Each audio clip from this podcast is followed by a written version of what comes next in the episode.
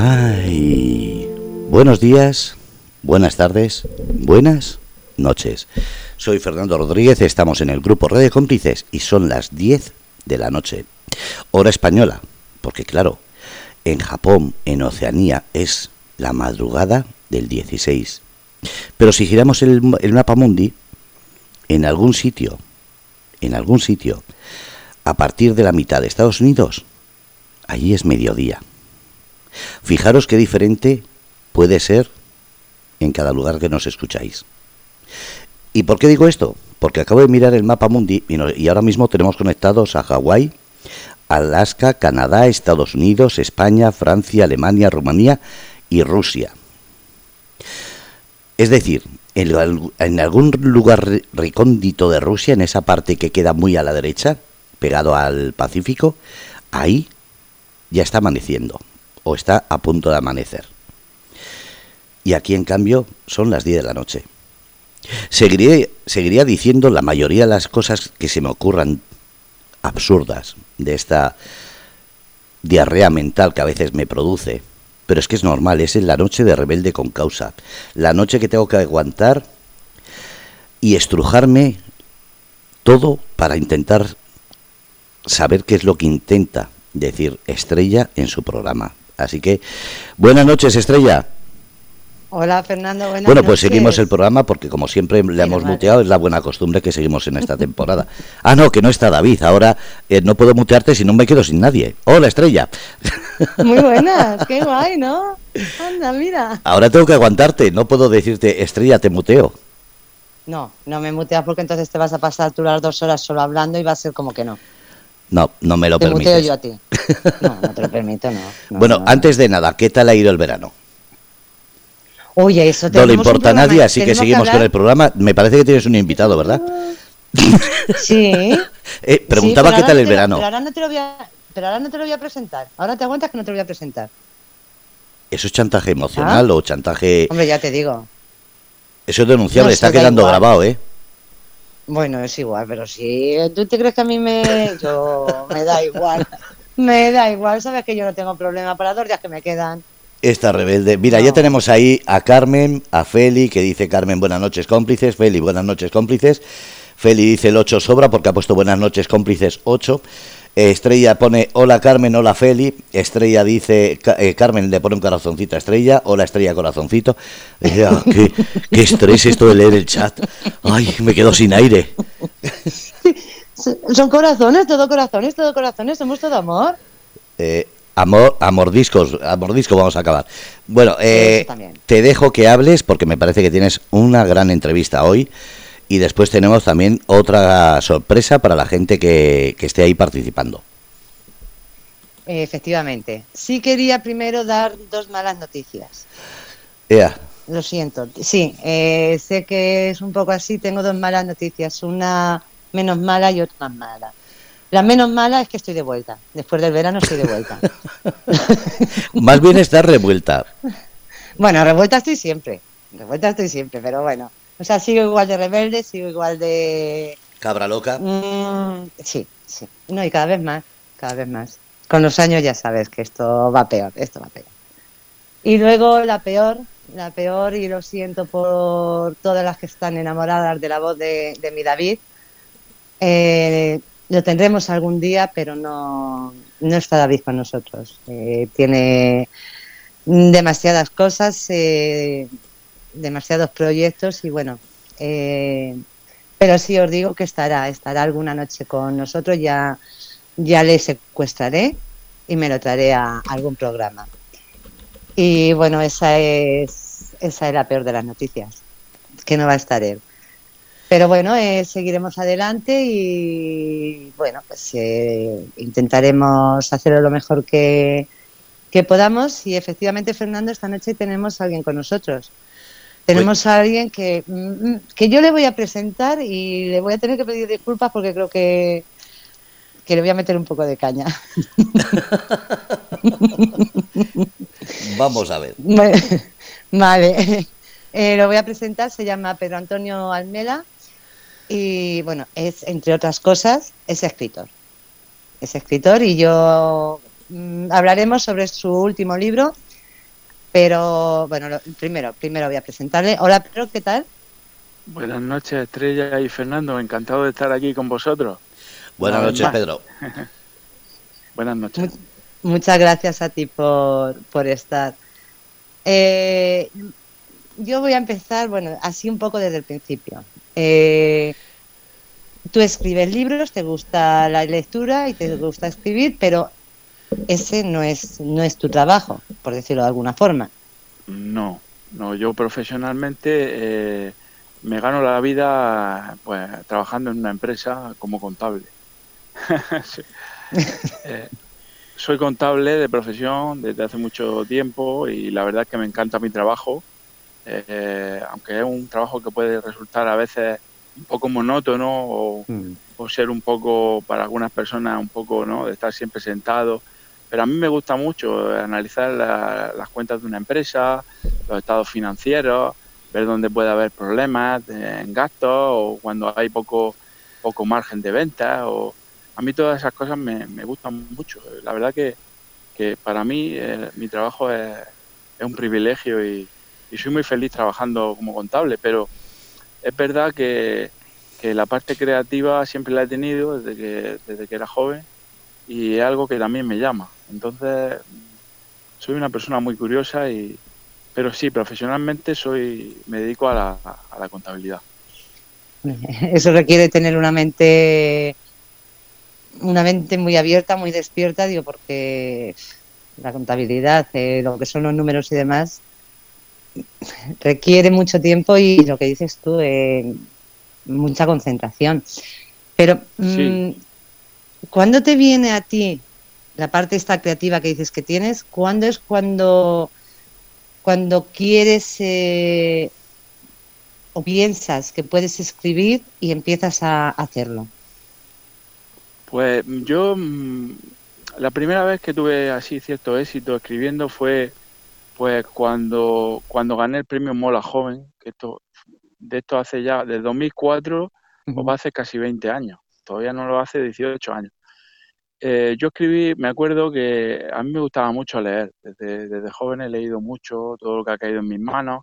También he, sido un, un, gran radioaficionado, un, un oyente, me ha gustado mucho escuchar la radio. Y, y bueno, y me acuerdo un verano que, que me dio por, por escribir. Eh, me acuerdo que incluso me recuerdo perfectamente eh, a mi madre llamándome para comer y, yo asomándome por la ventana del patio de luces de, mi casa y diciéndole, no puedo ahora porque estaba totalmente absorbido por un relato eh, que escribí y con el cual gané el, premio regional Mola Joven de, relato corto. Y a partir de ese momento, pues tuve como un pequeño refuerzo a ese, a esa creatividad mía y a partir de ese momento fue cuando empecé a escribir. Eh, después escribí el libro de autobiográfico sobre el método Gerard y, y, después pues he seguido escribiendo a intervalos, pero, pero siempre he tenido esa inquietud, ese, eh, siempre me han venido ideas creativas para, para escribir un libro. ¿Puedo hacer y, Sí, Fernando. Eh, yo quería hacer una pregunta. Estoy viendo los libros que tienes escritos y, me viene a la cabeza, pues, el, primer término es el libro Un reino para los molinos. Un libro que, tal como estoy leyendo las hipnosis, ¿te ha dado problemas? Y lo digo porque para la gente que no lo haya mirado o haya mirado las hipnosis, tiene que ver con la religión cristiana, ¿verdad? Sí, sí, es un libro, eh, es un libro mm, profundamente católico. Por lo menos la gente que lo ha leído me lo dice así. Y claro, yo reflejo lo que, lo que vivo. Yo soy practicante, soy católico practicante y, al final uno refleja lo que piensa, lo que vive, ¿no? ¿Y te ha dado problemas? Yo creo que sí, que. Lo digo porque cuando la gente escribe contra la iglesia tiene problemas, pero normalmente cuando escribes a favor de la iglesia también da muchos más problemas. De momento no, no he tenido ningún problema. La verdad que no. El, problema más grande que he tenido ha sido el reto de, escribir el libro que yo quería, porque eh, yo quería escribir un relato, una historia, y para hacerla creíble y que fuese coherente, pues he tenido que investigar mucho. he tenido que investigar, he tenido que, trabajar, trabajar la historia, eh, ir limándola, ir, ir haciéndola crecer. Y ese es el principal problema que he tenido, ha sido sobre todo encontrar tiempo para escribir, porque yo ahora mismo soy padre de tres hijos y tanto mi mujer y yo trabajamos, tenemos un trabajo fuera de casa. Entonces, eh, ha sido sobre todo difícil encontrar tiempo para escribir y, concentrar, y sobre todo para concentrarme. Porque es verdad que después de un día de trabajo uno llega a casa, está muy cansado, los niños demandan mucho, mi hija sobre todo, las mayores, pues enseguida quieren que, que, que juegues con ella o que les cuentes cuentos o, se ponen a pelearse o a gritar o a lo que sea. Y uno tiene que hacer también las cosas de la casa. Y, ese ha sido mi mayor reto, encontrar tiempo para, hacer lo que me gusta, para, escribir. Vale. Pero problema a nivel del mensaje que da el libro, pues no he tenido ningún problema todavía, aunque es verdad que si uno analiza exhaustivamente lo que el libro dice o propone o, la historia podría ser incluso, yo creo que hoy día, según las leyes que hay, incluso constitutivo de delito en alguna cosa. A eso me refiero, porque eh, meterse con los musulmanes no hay cojones. Porque todo el mundo, cuando hablas de la religión musulmana, tiene miedo que venga alguien, te pegue un tiro, una bomba o te corte el cuello. Eh, meterse con los budistas si son pacifistas. Entonces, ¿cómo vas a meterte? diga lo que diga, no van a hacer nada. Entonces, es fácil meterse con la religión cristiana porque es la que no hace nada como tiene por norma eh, poner la otra mejilla, entonces todo el mundo va a saco con esa religión. Eh, como cristiano practicante, ¿crees que los políticos han errado en ese sentido de, dejar que se haya humillado tanto a la, a la religión? Pues yo, a ver, en el libro yo defiendo mm, no directamente porque al final son los personajes los que hablan. Yo no soy, yo no soy no soy los personajes del libro no me puedo identificar con ninguno. Pero sí que es verdad que el libro mm, eh, tiene como una, defiende eh, como una tesis, por lo menos el pozo que se le queda a alguien cuando lee el libro, eh, podría ser que efectivamente lo que estás diciendo tú, que la religión cristiana o la religión católica, que es un patrimonio espiritual de, nuestro país, que con el que uno puede estar de acuerdo o no, pero al final es un patrimonio que, hay que tiene que defenderse pues ese patrimonio se ha, digamos, despreciado o se ha banalizado o se, eh, se le ha quitado importancia y al final eh, uno se da cuenta, conforme va pasando el tiempo, cuando digo uno me refiero a, la sociedad en general, no, no particularizo en nadie, sino a la sociedad en general. Se va dando cuenta pues cuando, cuando viajas, cuando conoces gente de otras culturas que vive eh, en tu país, uno se va dando cuenta que efectivamente que era un patrimonio, una riqueza espiritual que, no se ha conservado ni se ha cuidado, todo lo que podría haberse cuidado.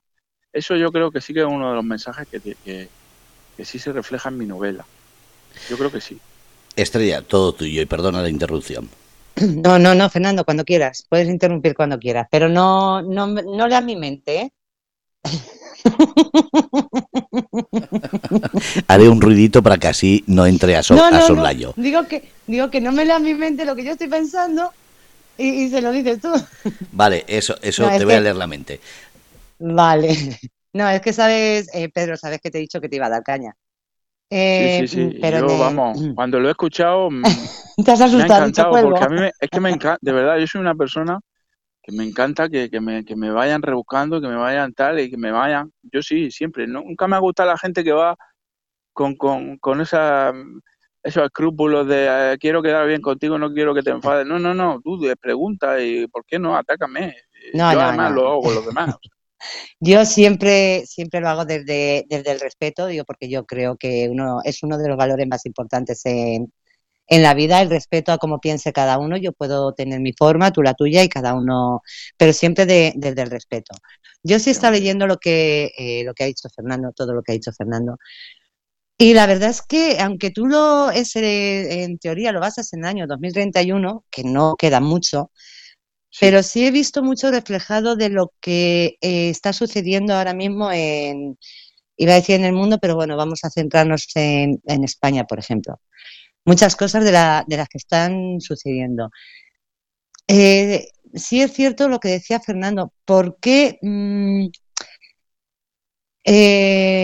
la Iglesia, la, Iglesia Católica, ¿por qué en nuestro propio país se da más, más importancia a, a otras religiones? Y sin embargo, eh, la nuestra como que, se está intentando, se está intentando olvidar, intentando quitar,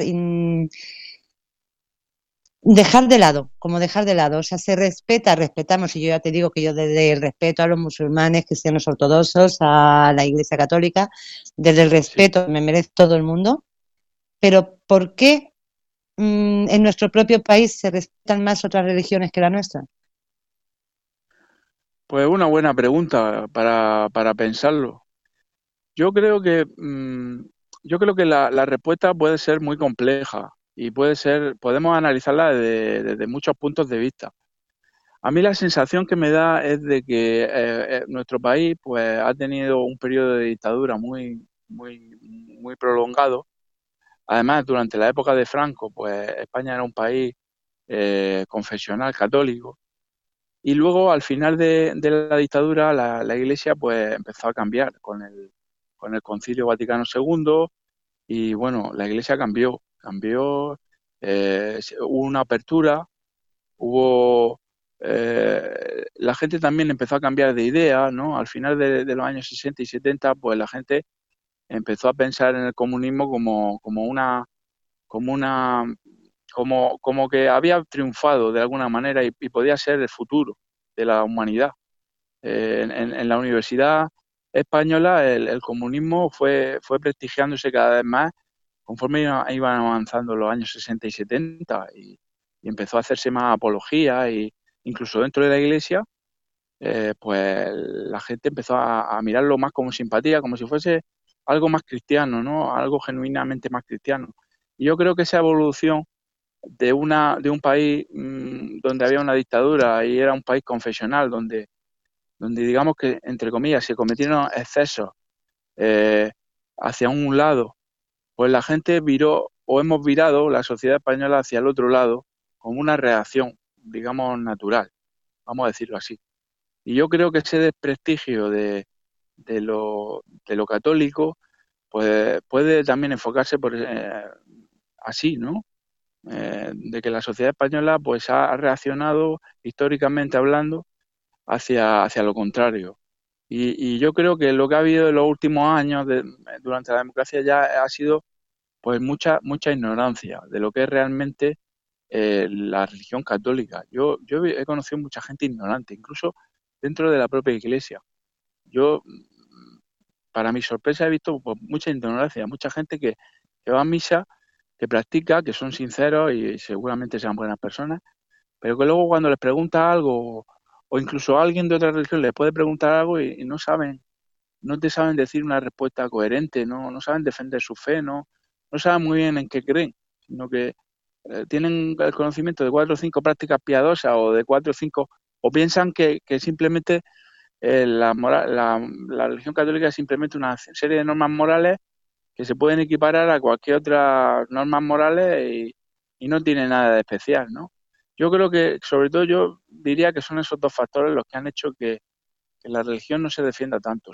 Ha sido eso, el relacionarla con, la dictadura y el, y el desconocimiento que ha venido después, el, no saber transmitir la fe correctamente. También puede ser... Sí. No, no, no, eh, perdona que te interrumpa. Mm, es que con lo que estás diciendo, ¿tú crees que, que hemos confundido eh, porque claro, estamos viendo en los últimos años, se están viendo muchísimas cosas que, que han ocurrido en la iglesia. Eh, eso, pues, hombre, es cierto que, mm, que, echa para atrás a mucha gente y sobre todo gente joven. Mm, sí. Puede haber una confusión. Es que yo intento como entenderlo todo. Puede haber una, una confusión de lo que es eh, la fe católica y de lo que es eh, las personas, o sea, eh, como que juzgamos todo dentro de del mismo paquete, o sea, en lugar de separar y decir, vamos a ver, hay personas buenas y personas malas dentro y fuera de la iglesia, y la religión es otra cosa distinta.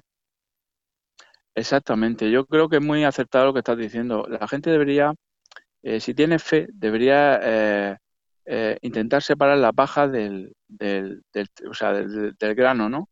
Ver qué es lo genuinamente cristiano o católico y luego compararlo con, con, esos comportamientos que, claro, no tienen nada que ver con, con lo católico, aunque efectivamente puedan venir de personas que se dicen católicas.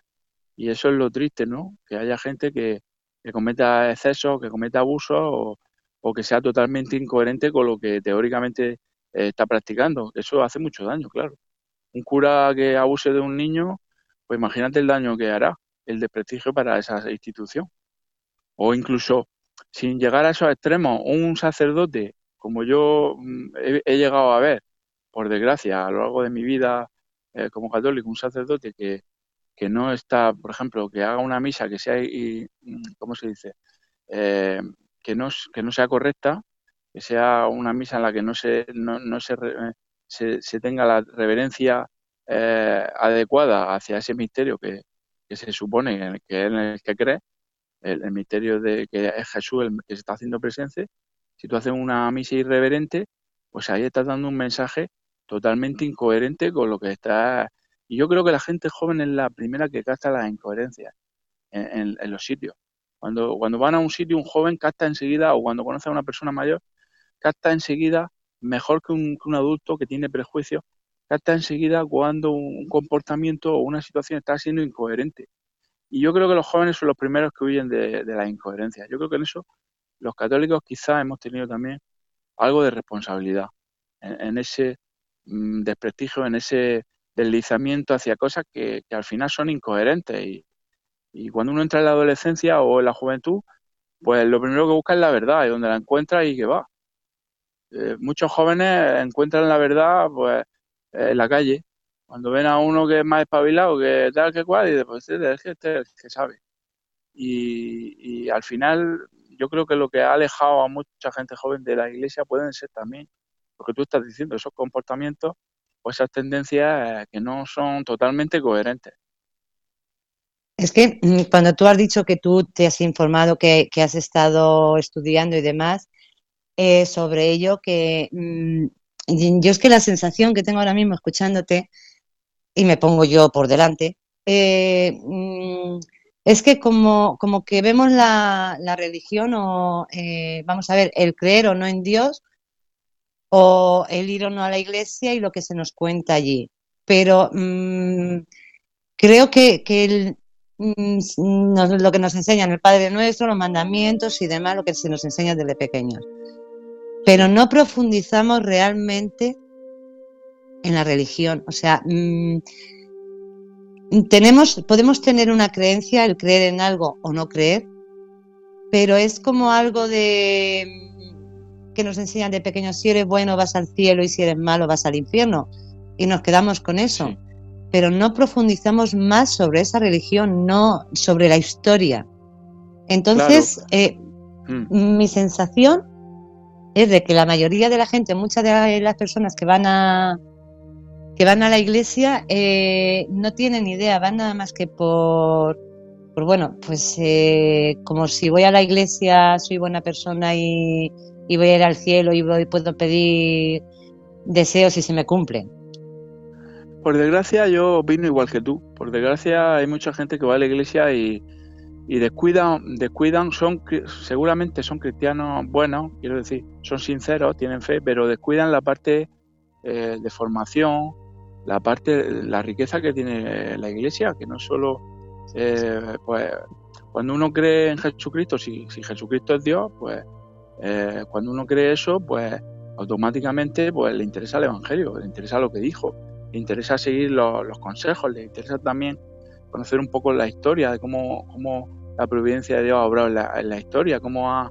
cómo ha ido revelando, revelándose a través de los siglos, eh, cómo funciona la iglesia, porque si, si, si nosotros creemos que Jesús es Dios y instituyó eh, a Pedro lo puso de cabeza y, y, a lo largo de los siglos pues la sucesión apostólica y la revelación se han ido materializando, pues uno le interesa conocer todo eso. Y yo creo que eso sí se ha descuidado un poco. Yo creo que sí. Esa parte sí. Y luego también eh, lo que he intentado con mi novela es también transmitir la belleza de, del, cristiano que vive su fe eh, teniendo una relación personal con, Jesús, con María, con los santos, con, los, miembros de la iglesia, porque eso eh, es algo muy bueno, es algo que puede aportar mucho a la sociedad, porque una persona que cree tiene límites y sabe que hay ciertos límites para, los deseos propios, por ejemplo. Uno puede desear, por ejemplo, te voy a poner un ejemplo un poco burdo, a lo mejor, pero puede ser quizá un deseo que, por desgracia esté haciendo mucho daño y que, y que sea generalizado, por lo que por lo menos por lo que yo leo. Eh, puede uno tener el deseo de, ¿qué te iba a decir yo? De, irse con una prostituta. Ese deseo lo puede tener cualquier hombre. Sin embargo, mm, un cristiano genuino, un cristiano que cree, pues eso lo tiene como un límite, como un tabú. No porque sea una prohibición y no sea tan libre como otro, sino porque sabe por la revelación, por la misma revelación sabe que eso hace daño. Eso lo va a destruir a él, va a destruir sus relaciones con, con, la, con las chicas, con su novia o con otras chicas que pueda conocer si está soltero. Va a destruir su, su, su capacidad de relacionarse normalmente con una mujer. Cuando uno tiene que relacionarse con una mujer es un aprendizaje, no, no te viene todo así dado de primera, tienes que aprender, tienes que conocer al otro sexo. Para las mujeres vale igual uno tiene que hacer un esfuerzo, conocer, pasar situaciones de vergüenza. Hasta que uno no aprende, pues no. Y esas situaciones, ese aprendizaje natural, uno puede tener la tentación de tener un atajo. Yo creo que esa tentación la han tenido muchos jóvenes, la hemos tenido. Y, ese atajo, pues la, la religión te enseña que está mal, pero no te lo enseña como una idea impersonal que tú tienes que creer, no. Te la enseña como, como la podría enseñar un padre que quiere a su hijo y que le está hablando de su propia experiencia. Porque uno cuando cree, pues se fía totalmente de, Jesús, de María, y entonces no es un esfuerzo que tengas que hacer, sino que... Y yo creo que todos esos límites la sociedad hoy día los necesita. Yo creo que los necesitan los jóvenes, los necesitan también los adultos. Porque hay mucha gente que se deja llevar por sus deseos, porque no tiene ningún mecanismo, no tiene ningún... La gente que cae en la droga, por ejemplo, o la gente que cae en la avaricia, mucha gente que se pierde porque dice, yo puedo hacer esto para ganar dinero, sé que es ilegal, pero es que no me puedo contener, no me puedo resistir, si no me van a pillar. Y caen al final, caen en, lo peor, caen en, un pozo del que a lo mejor salen o a lo mejor no. Y yo creo que cuando uno tiene a su lado a Jesús, con su experiencia, a la Virgen María, con su experiencia, vamos a decir, eterna, pues es, en esas cosas no cae. En esas cosas dice, no, esto es un engaño. Y yo creo que mm. eso, esa riqueza que tengo yo, por ejemplo, ¿por qué no la pueden tener los demás? Yo veo mucha gente que cae en muchas cosas y yo digo, ¿por qué no? Si yo soy igual que ellos, pero yo no caigo por, simplemente porque confío en Jesús, porque confío en María. Y a mí me da mucha pena que, la gente viva mal y no pueda conseguir, cuando se rompe una pareja por una infidelidad o, en fin, tantas situaciones que uno ve en su día a día hablando con los demás que, que, que dice, es muy necesario, es muy necesario recuperar esta riqueza espiritual y es urgente. Fernando, digo que antes... Aquí estoy. Ah, vale, digo que antes digas tosido, digo, y te, te, he ignorado, no te he ignorado, ¿eh? ¿Qué querías? No, no, me no sabía si estabas tosiendo, quería preguntar, por eso digo... Estaba, estaba sintiéndome un poquito eh, como si la charla fuese no sobre un escritor, sino sobre... Casi me estaba pareciendo una, una apología o una reivindicación del cristianismo. Que eso podemos hablar otro día, porque hoy venimos a presentar un libro, venimos a hablar con un escritor y sobre todo con una persona que tiene unas creencias que puede tener todas las que quiera y está enfrente una persona que es totalmente irreverente. Entonces prefiero cambiar el tema, hablar ahora, si me lo permites, de ese nuevo libro y sobre todo de cómo está siendo la acogida, eh, cuánto tiempo le ha costado escribirlo. Eh, ha hablado de que tiene familia, de que hace las cosas de casa. ¿Cómo es compaginar el trabajo, la familia y el escribir? Entonces, esa pregunta solamente. Las demás se las dejo después para Estrella. Pues es una buena pregunta, Fernando, porque realmente es muy duro. Es muy duro porque, bueno, cualquiera que haya escrito una novela sabe lo difícil que es. Cualquiera que no lo haya hecho nunca, pues puede imaginárselo, pero hasta que no lo hace la primera vez no sabe lo difícil y lo complicado que es. eh, es algo que te exige mucho, que, te reta, que necesitas ser muy constante, tener mucha fe en eso, porque nadie te lo va a recompensar. Eh, y eh, al final, cualquier persona tiene unas obligaciones, tenemos unas obligaciones. Yo tengo a mi hijo, a mi mujer, y no, no las podemos descuidar tampoco. Entonces mm, es, muy difícil. Yo tengo una suerte y es que desde muy joven me, siempre he sido muy disciplinado. Me he inventado mis métodos para, para disciplinarme. Y, y también mm, he estudiado la mente desde que era muy joven también. Desde que, desde antes del 11S me acuerdo que creé mi primer método, el Gerol. Pues ya estoy disciplinando mi mente. Entonces tengo la suerte de que tengo, mm, después de muchos años, mm, tengo un patrón mental muy fuerte y, simplemente anotando, haciendo una anotación con un rotulador, con un bolígrafo, en una libreta que tengo especial, yo puedo cambiar eh, mi mente de, un segundo a otro. Sea, yo mm, he creado un, patrón después de tantos años de entrenamiento. Yo cuando quiero, por ejemplo, dejar de beber cerveza, yo simplemente hago una anotación en la libreta y, ya no bebo cerveza. Me puede estar poniendo la cerveza al lado y yo no la, ni la pruebo. Y cuando yo mm, necesito escribir, pues yo mm, lo que hago es por, escribir en la libreta esta y, y ir eh, moldeando mi tiempo, ir moldeando mi energía para, que para tener tiempo para escribir. Y, digo que tengo suerte porque, porque no tenga un patrón mental o no tenga una, un entrenamiento de, eso, pues no puede sacar tiempo, evidentemente imposible. Con tres niños, eh, cualquiera que tengáis, los, los que tenéis hijos lo, sabéis, es imposible. Y trabajando con lo, no se puede. Pero sí que lo que hago yo es dedicar un poco de tiempo cada día, eso sí dedico un poco de tiempo cada día. Y, no solo a escribir, cuando tengo que investigar, pues ese poco tiempo que dedico lo dedico a, investigar y ya con eso me doy por satisfecho. Ese día yo ya he cumplido. No tengo que escribir ninguna palabra o escribir mil palabras como, como pone Stephen King en su libro mientras escribo. No, no lo necesito, porque yo, mm, eh, si tardo tres años, tardo tres años, como es que he tardado en esta novela. Eh, tarde lo que tarde, pues bueno, pero yo cada día hago mi parte la parte que, me corresponde. Así es como escrito esta novela. Eh, a mí me vas a tener que enseñar eso de, lo de la cerveza, a ver cómo lo haces para ver si puedo yo dejar de fumar. Pues eh, cuando quieras, cuando quieras. sí, sí. Eh, yo, yo he tenido que entrenarme porque yo, como cualquier persona, pues me gusta mucho la cerveza. Y claro, yo podía estar bebiendo como, como tengo gente que conozco, porque una detrás de otra, claro que sí. Pero claro, yo sé que eso no es bueno. Entonces he tenido que inventarme algo para, para que, me obligue para... sí, sí.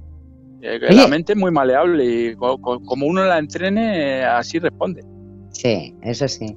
Oye, eh, eh, háblanos un poco de ese método que, nos has dicho.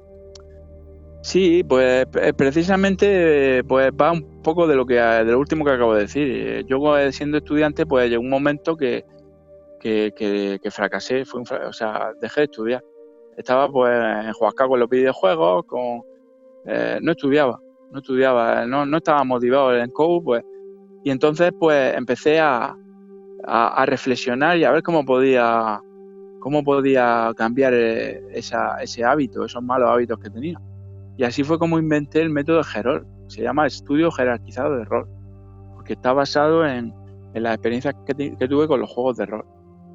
Eh, yo tenía un grupo, un pequeño grupo que, jugábamos al rol y pues lo que vi allí me di cuenta de que de cualquiera que haya jugado al rol se da cuenta que uno se mete perfectamente en la historia, con mucha más mm. intensidad que haciendo cualquier otra cosa. Entonces ahí fue cuando me di cuenta que la mente podía ser maleable, que era maleable, que uno podía sugestionarse o podía motivarse eh, solo usando la imaginación. Y así fue como fui poco a poco viendo, probándome, escribiendo un diario y viendo cómo, estudiándome yo mismo, hasta que creé este método que al final me di cuenta que podía usarlo cualquiera. Y fue cuando publiqué mi primer libro que se llamaba Gerol 3, eh, un juego para tener disciplina. Aunque el título inicial no era ese, era otro. Pero finalmente le, le puse ese título.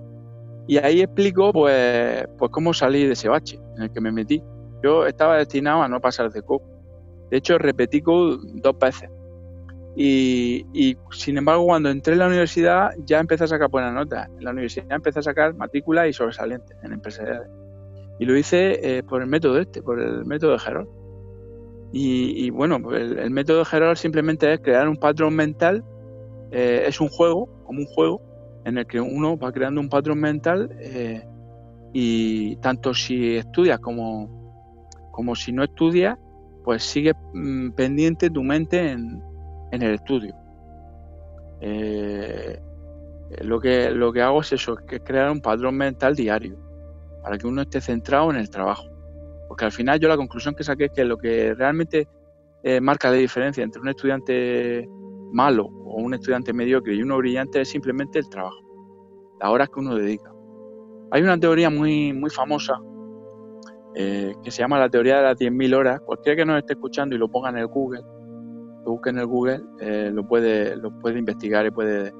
Esa teoría eh, pues, partió de unos científicos de los años, en los años 90 que se dieron cuenta que la diferencia entre un, entre un músico brillante y uno mediocre era que el brillante había dedicado 10.000 horas a lo largo de su vida a practicar con ese órgano, por ejemplo, que tocaba. O también valía para, por ejemplo, un golfista. La diferencia entre un golfista brillante y, y se dieron cuenta que el límite o la línea, la línea que marcaba la diferencia eran 10.000 horas. 10.000 horas de práctica en algo.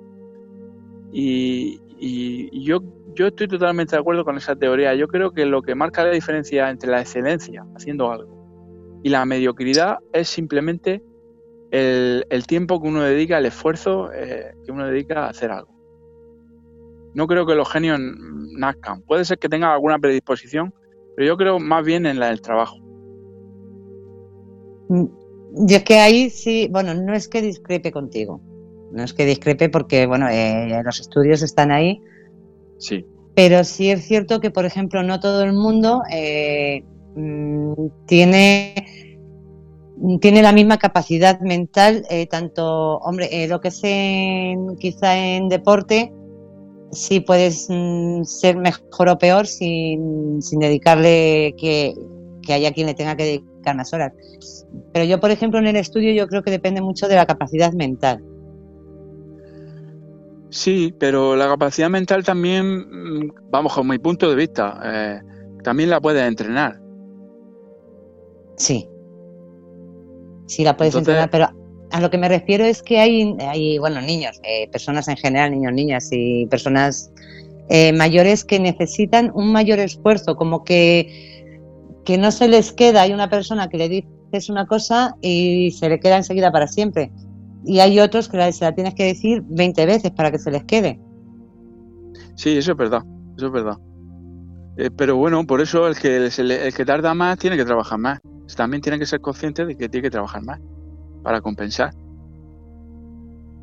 Pero bueno, entiendo lo que quieres decir, sí, que puede ser que haya personas que tengan una predisposición genética, podríamos llamarlo, o a lo mejor cultural. O quizá lo que dicen del cerebro, que utilizamos muy mm, poca capacidad de nuestro cerebro. Quizá hay personas que, por el motivo que sea, utilizan utilizan más y es lo que les hace o ser genios o ser no más inteligentes, porque yo lo de ser más o menos inteligente no, no me gusta decirlo, creo que todo el mundo es inteligente en su, en su parcela. Pero sí, claro, por eso no, no es ser más inteligente, sino como el tener más capacidad de aprendizaje, lo que dices tú, el aprenderlo en menos tiempo que, que otros.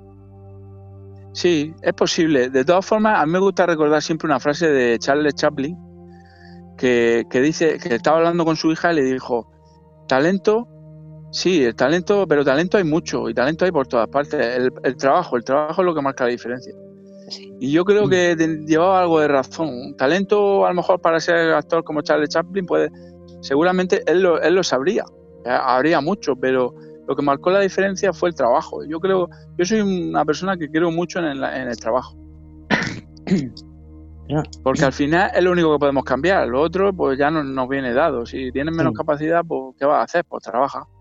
¿No? Sí, sí, también es verdad. Claro. A ver, eh, te iba a comentar, digo, que Carmen nos estaba preguntando, nos ha preguntado por el chat, Dice que, es un acto de valentía que, por tu parte, escribir eh, sobre un tema tan, tan controvertido como es la, la religión católica. Eh, sobre todo dice que por el momento actual que vivimos, eh, que va de, la mano de la fe y son momentos muy difíciles, que la gente está muy perdida en la práctica y en la creencia. Eh, luego también nos dice que la Iglesia comete una campaña continua de lavado de cara para asegurar su supervivencia, la fe y la práctica de la fe, que ella piensa que hoy está muy en riesgo todo eso. Totalmente de acuerdo, estoy totalmente de acuerdo con Carmen. También nos ha preguntado eh, que sobre qué escribes, aparte de, por ejemplo, este libro, los otros dos que tienes, Emilia y Pepe, eh, Hijos del Cielo. No sé por Hijas del Cielo, perdón. no sé por qué me da la de Hijas del Cielo, no sé por qué me da también que tiene algo que ver también con la religión. Sí, Hijas del Cielo eh, lo escribí con una amiga que es escritora madrileña, Paloma de Castro, y fue un intento eh, de, digamos, que sería como, resumiendo, sería como, ¿qué pasaría si una santa eh, cristiana viviera hoy día y fuese a la universidad? Y básicamente el libro va de eso. Una santa católica, que fuese a la universidad, que la canonizaran en el futuro. Y ese, ese es el resumen de Hijas del Cielo. El otro de Emilia Pepe es una biografía novelada de mi bisabuelo. Eh, yo tengo, yo cuando era joven hice mi árbol genealógico y tuve la suerte de que llegué muy, muy atrás, porque los archivos parroquiales del sitio donde fui bautizado, de Molina de Segura, pues se remontan al siglo XV, eh, siglo XVI, perdón. Y claro, yo mm, la suerte que tuve es que casi todos mis antepasados de los últimos 400 años son del pueblo. Entonces me remonté hasta el siglo XVI, me he remontado. Y tuve también la suerte de que yo me crié en la casa mm, de mi bisabuelo, la que ellos, donde ellos vivieron cuando se casaron. Ahí yo mm, mi infancia la pasé ahí y era una casa mm, que estaba hecha eh, como en la Edad Media. Era una casa heredera de la casa árabe medieval, de, la taifa de la taifa de Murcia. Una casa con patio, con el arco en el centro, una casa con con, una distribución eh, hecha medieval. Y ah, para mí esa casa, que además estaba, eh, era el límite de dos casas más del, mismo tipo, pero además que estaban abandonadas. Entonces, claro, yo de pequeño estaba continuamente jugando en el patio, me metía en las cuadras de, mi, de mis bisabuelos, que habían sido ganaderos, me saltaba a las otras casas que estaban abandonadas de los vecinos y me exploraba las cámaras. Eh, eh, no sé si está escuchando unas motos que hay aquí, porque estoy en un parque ahora mismo. Ah, qué guay. Es que le están pasando los críos con las motos. Bueno, y claro, todo ese mundo misterioso y todo ese mundo antiguo y, de santos en, su, en sus atriles y en su, perdón, en su, me acuerdo cómo se llama, al, a lo que, donde se ponen los santos en la pared. Tiene un nombre, pero no me acuerdo. Eh, no es atril. No, no, no, no es un atril otra cosa. Bueno, yo veía a los santos, veía. Luego, eh, la, abuela de mi abuelo, mi abuelo murió muy joven, pero sus su hermanas vivían por allí también. Y en todo ese mundo me, metí mucho de pequeño, ¿no? Lo, lo, mamé mucho, ¿no? Desde pequeño, todo ese, todo ese mundo antiguo, de las casas antiguas, de, de, los patios, de, la relación con los animales. Y, y, luego, pues, decidí escribir la biografía de ellos. Investigué, vi las partidas de bautismo, de, eh, bueno, pregunté a mis mayores, tenía también entrevistas de mi abuela, de cuando estaba viva, y todo eso al final hice la biografía, la reconstruí todo, reconstruí la historia del pueblo también, hice incluso un mapa, un mapa como era el pueblo en los años 20, como era a finales del siglo XIX, y yo intenté dar una explicación a, la vida que habían tenido mis mi antepasados. Bueno. Es el, libro de Emilia de Pepe. Bueno, qué guay. Mira, me alegro, es un, ellos donde estén se sentirán, se sentirán orgullosos. Yo creo, que sí. a ver, yo me voy a hacerte más caña. me vas a odiar. sí, sí. Vamos a ver, yo me imagino que tú te has criado en una familia católica. Pues sí, de mm. tradición católica, de tradición católica, sí.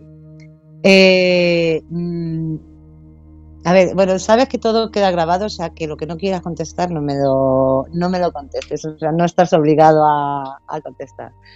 eh, todos hemos tenido en la vida, eh, seamos de, hayamos creído más o menos, todos hemos tenido tentaciones en todos los sentidos. Yo creo que ahora mismo los diez mandamientos eh, mm, los hemos incumplido, si no los diez, nueve y medio los hemos incumplido. No, bueno, no, perdón, no digo porque está también no matarás y no, no robarás y todo eso, eso no. Pero bueno, en no mentirás yo creo que todos hemos mentido en algún momento dado. O sea que... Yo creo que sí mm, por eso te digo que, que dentro de que se sea eh, católico, eh, hay, hay ciertas cosas, lo mismo que tentaciones. ¿Quién no ha tenido tentaciones? ¿Quién no? Yo creo que, que, mm, que todos, en un momento dado, mm, por un motivo o por otro, hemos, nos hemos olvidado de, Mm, de la religión en ese sentido y todos, hemos, eh, todos tenemos nuestros pecados. Mm, antes nos has hablado lo de tener la tentación de ir, por ejemplo, con una prostituta y demás, pero aunque no sea, eh, no, no sea ese el pecado en sí, por decirlo, pero a pesar de tu fe, eh, tú también has tenido tus, tus pecadillos, por decirlo de alguna forma, y sobre todo me imagino que más de joven. Pues mira, ya que, mira, ya que lo dices, me voy a sincerar con vosotros, porque no me importa decirlo. Es una historia que, no la sabe nadie, nada más que mi mujer. Pero yo, yo de joven, yo me fui con una prostituta. Yo cuando era joven, cuando tenía 20 años, no me acuerdo la edad, la verdad. Yo me acuerdo que llamé a, un, a una prostituta, me acuerdo que en ese momento en, Murcia, en los anuncios de la verdad había una, una, serie de clasificados. Y yo como siempre he sido muy, en algunas cosas muy sibarita y muy tal, pues yo me acuerdo que busqué una, una prostituta que fuese un poco así de como de lujo, vamos. Por lo menos lo que a mí me parecía. Que luego es verdad que la chica era muy, era muy, era una chica muy guapa y es verdad que era de lujo, era una prostituta de lujo. Y me acuerdo de la emoción que sentí de, haber quedado con haber quedado con ella y eh, yo quería pues eso, tener sexo con ella. Me acuerdo que llamé a mi amigo y se lo comenté y me acompañó a Murcia porque era en la, en la plaza circular de Murcia.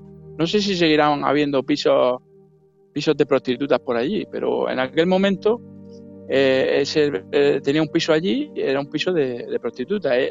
Me acuerdo cuando llegué al piso, estaba con una, compañera que era cubana, también muy guapa. Eh, sé que era cubana porque me lo dijo ella. Y ya pues ella me metió a la habitación y, me acuerdo que, bueno, voy a contar lo que pasó porque yo cuando entré, ella lo primero que hizo fue desnudarse. Ya me saludó, iba una muchacha muy guapa, muy, muy vestida, muy sugerente y tal, me saludó. Fuimos a la cama, a la habitación, se desnudó y a mí, mm, yo en ese momento era virgen y yo le dije, no, digo, para el carro porque yo no puedo ir tan rápido. Yo soy virgen, se lo dije así. Yo soy virgen, yo no puedo ir tan rápido, yo necesito hablar contigo, conocerte un poco, eh, saber con quién me estoy acostando. y ella, ella era una persona sensible y, lo comprendió perfectamente y nos acostamos en la cama.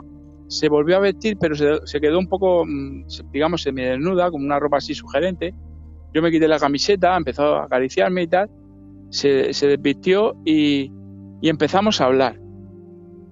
Hablé con ella, pues le conté mis cosas, ella me contó también, porque yo a ella le preguntaba, siempre soy una persona muy curiosa.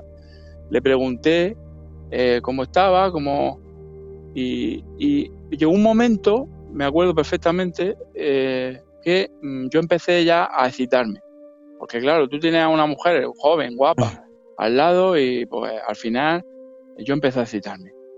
Yo ya empecé a, hablando con ella y tal, y ya se lo dije a ella. Digo, mira, yo ya estoy preparado para, para tener sexo contigo. Y ella fue muy hábil y consiguió que no tuviéramos sexo. Yo no sé, yo siempre lo he achacado a la providencia, a la providencia. Pues yo llegué a virgen al yo he llegado virgen al matrimonio. Pero en ese momento yo hubiera perdido la virginidad perfectamente con ella, eh, pero ella fue lo suficientemente hábil como para, supongo que ella diría, bueno, este, con este, este chico le voy a sacar 300 euros, que fue lo que me sacó, y no voy a tener que hacer nada. Una oportunidad así la voy a tener muy pocas veces. Así que ya le tocó tomar la medida y consiguió que no hiciéramos nada, que siguiéramos hablando también puede ser porque la chica era muy sensible y era una persona culta, sabía, también puede ser que dijese, pues no voy a estropear yo a este joven que ha venido aquí virgen, yo no, voy a ser la que le quite la virginidad. Yo no sé lo que pasó por su cabeza, pero ella consiguió que al final no tuviéramos nada, no hiciéramos nada. Yo me fui de allí tan virgen como llegué. Lo único que me hizo fue unas pequeñas caricias en el pecho, pero no duraron ni 10 segundos. Fue tocarme y tal, y nada, ya. O sea que esa es la experiencia que yo tuve con, esta prostituta. Y, yo, por mí, por supuesto que hubiera, hubiera caído en eso. Y ya no sé si después de la primera vez hubiese seguido yendo. No lo sé. O sea que claro que sí. Claro que sí. Eh, los cristianos somos personas pues, como cualquier otra persona. Incluso yo me atrevería a decir que la mayoría de personas que van a misa eh, van a misa porque como saben cómo son, como saben lo malas personas que son, entre comillas, pues dicen, necesito ir a misa para que se me pegue algo del Señor.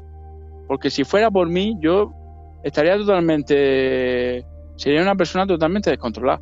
Y esta experiencia mía, yo después, hablando con otros cristianos, te puedo decir que muchas, muchas personas de las que van a misa eh, han pasado por experiencias parecidas y, son personas que van ahí para, para que se les pegue algo de lo bueno.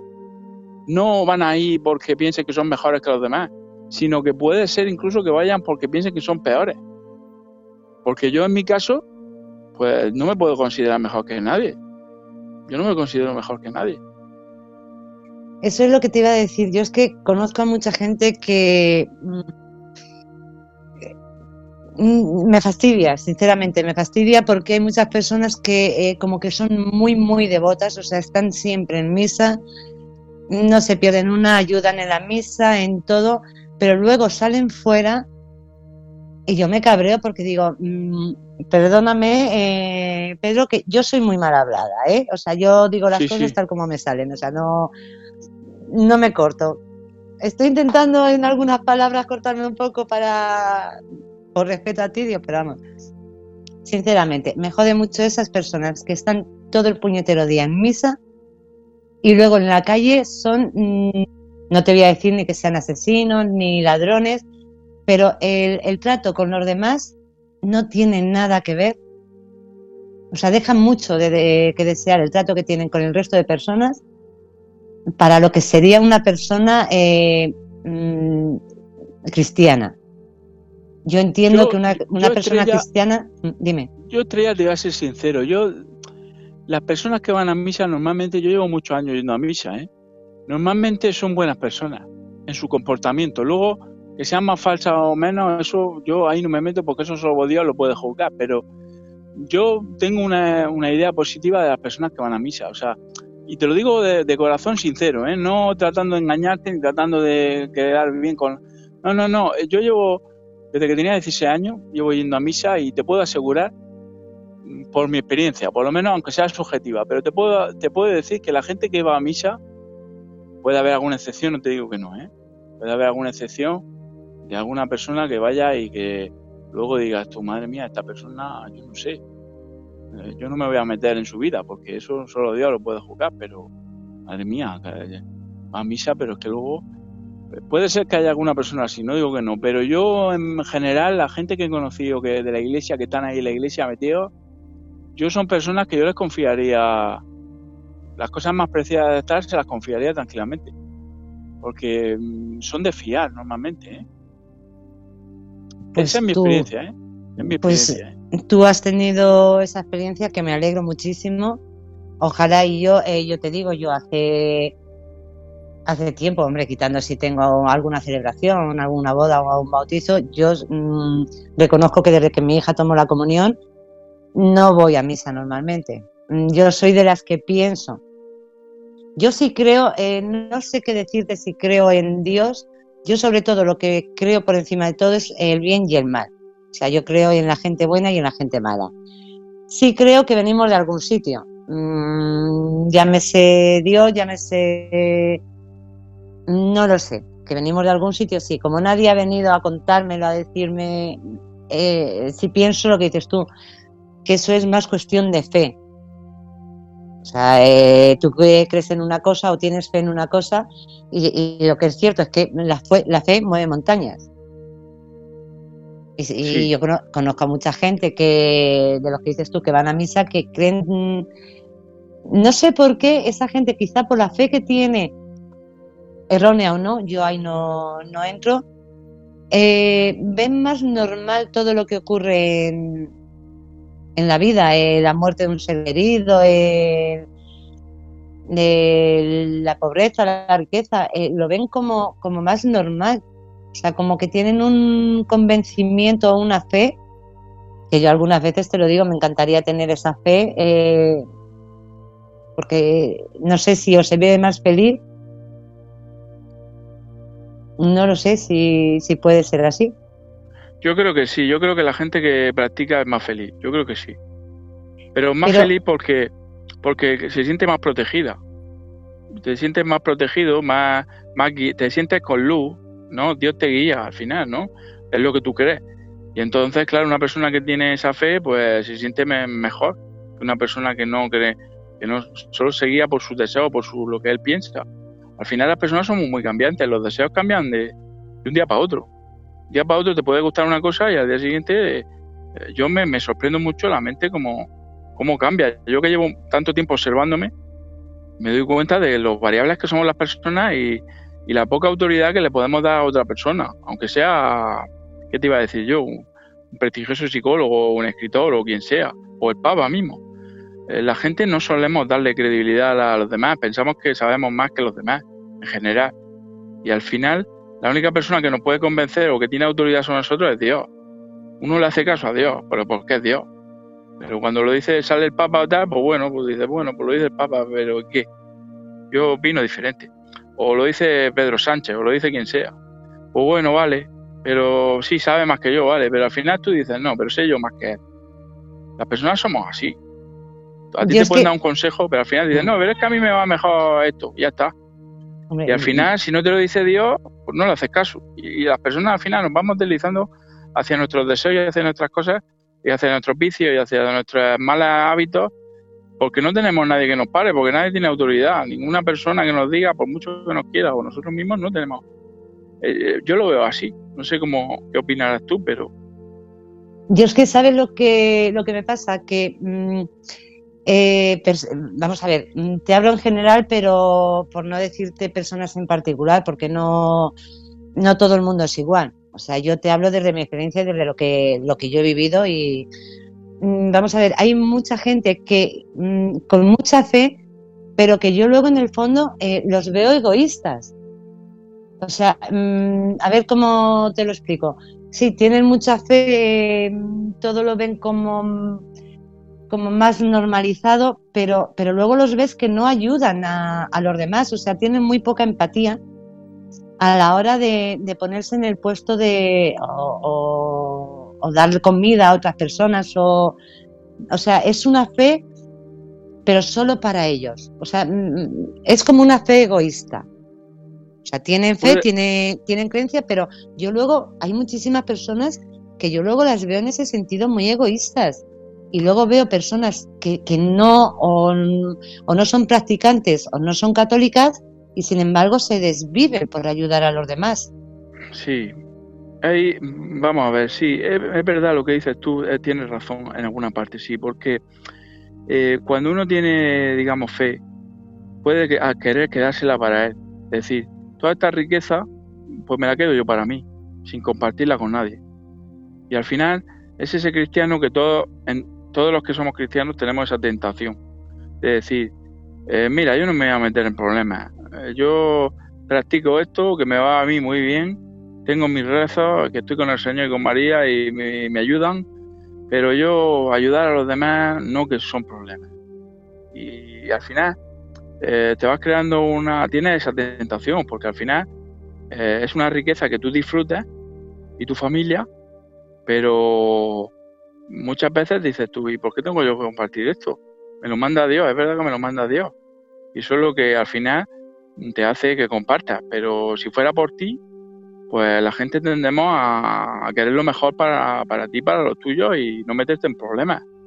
Nadie quiere meterse en problemas innecesariamente. Al final, cuando uno ayuda a los demás, muchas veces aportas, te aportan los demás también, pero puedes tener también la tentación de decir, bueno, sí, me aportan, pero lo que no me aporten, cuidado. Aquí cierro la puerta y se acabó. Lo que me aporte es bien, pero cuando esto me traiga algún problema o algo tal, y al final también es una ayuda, porque también podría verse, ¿no? Como algo egoísta, ¿no?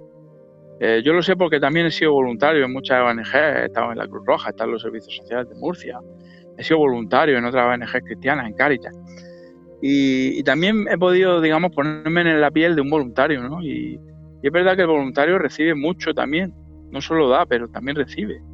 De los inmigrantes, cuando yo enseñaba español a los inmigrantes, yo, salía con unas satisfacciones increíbles de ayudar a la gente, o cuando ayudaba a menores en situación, en refuerzo escolar en familia, había un programa que hace muchos años, cuando yo iba a la universidad, se llamaba Refuerzo Escolar en Familia, era ayudar a, niños con, con eh, que venían de familias con vulnerabilidad.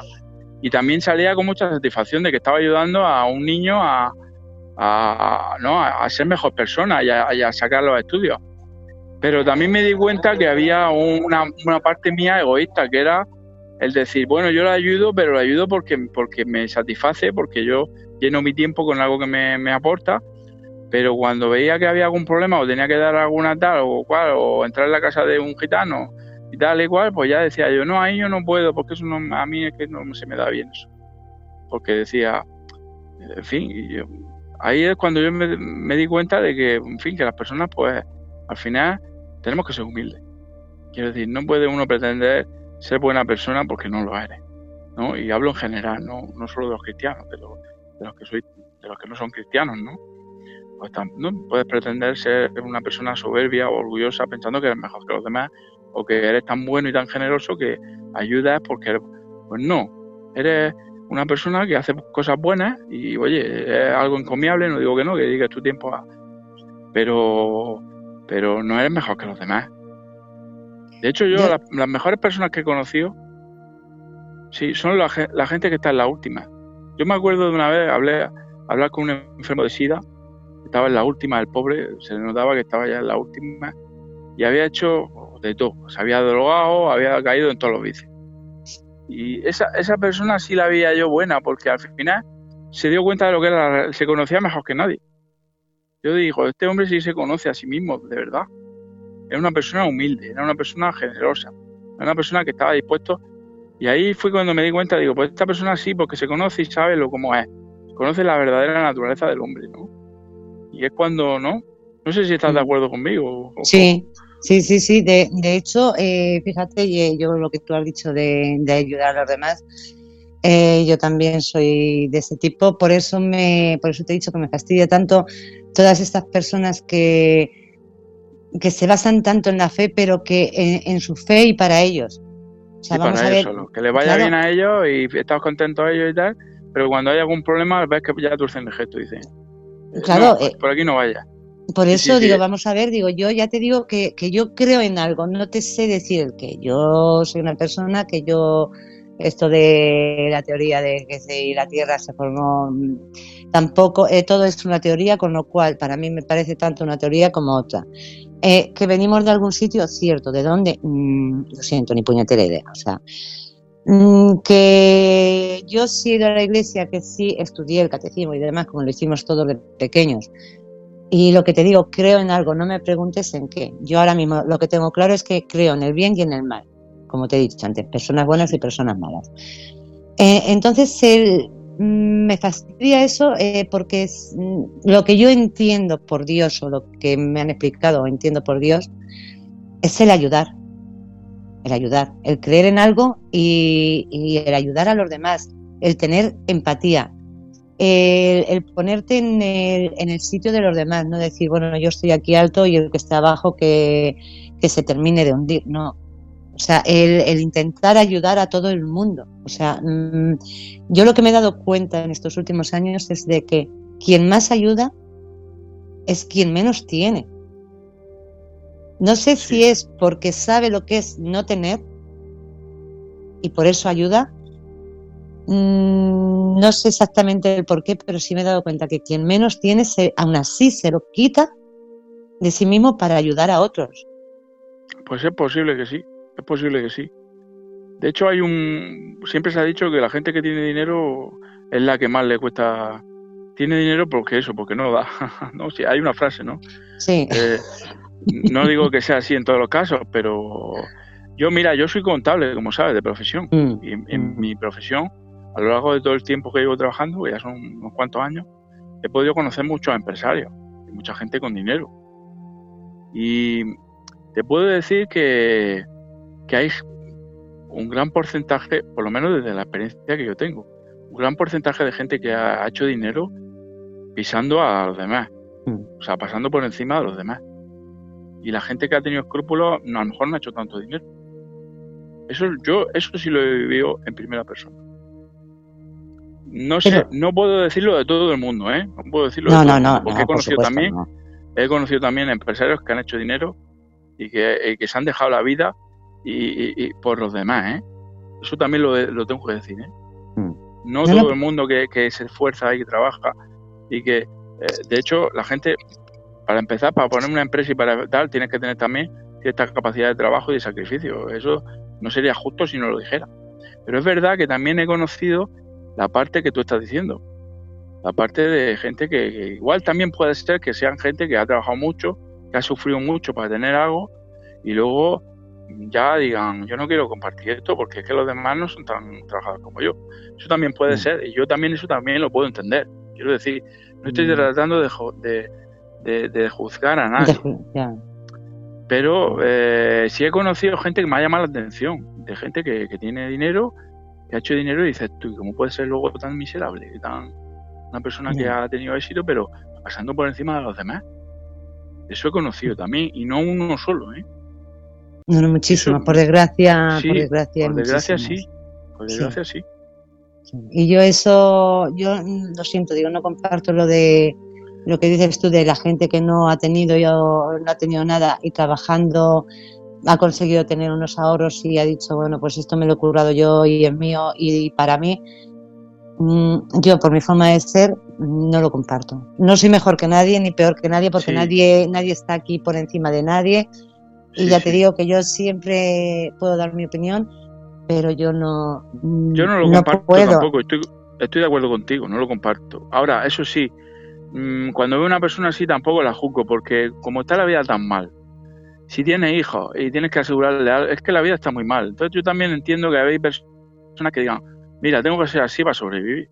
Porque yo también quiero decir, yo soy una persona que al final digo, mira, pues si es así, por algo será.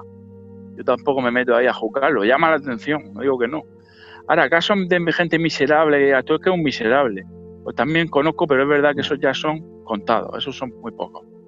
Bueno, no te creas, ¿eh? por desgracia hay muchos. Bueno, Por desgracia ya, ya. Pero lo, lo que dices tú de que, de que entiendes, que yo ya te digo que lo- eh, lo- no lo entiendo, sinceramente, lo, re- lo respeto. No lo entiendo en el sentido de que una persona que no ha tenido nada y llega un momento en que tiene algo y sí, eh, lo quiere para sus hijos, pero vamos a ver, es que lo que dices tú en el mundo en que vivimos, y es que en el mundo en que vivimos ahora mismo, lo que tenemos hoy, mañana podemos estar en la puñetera calle.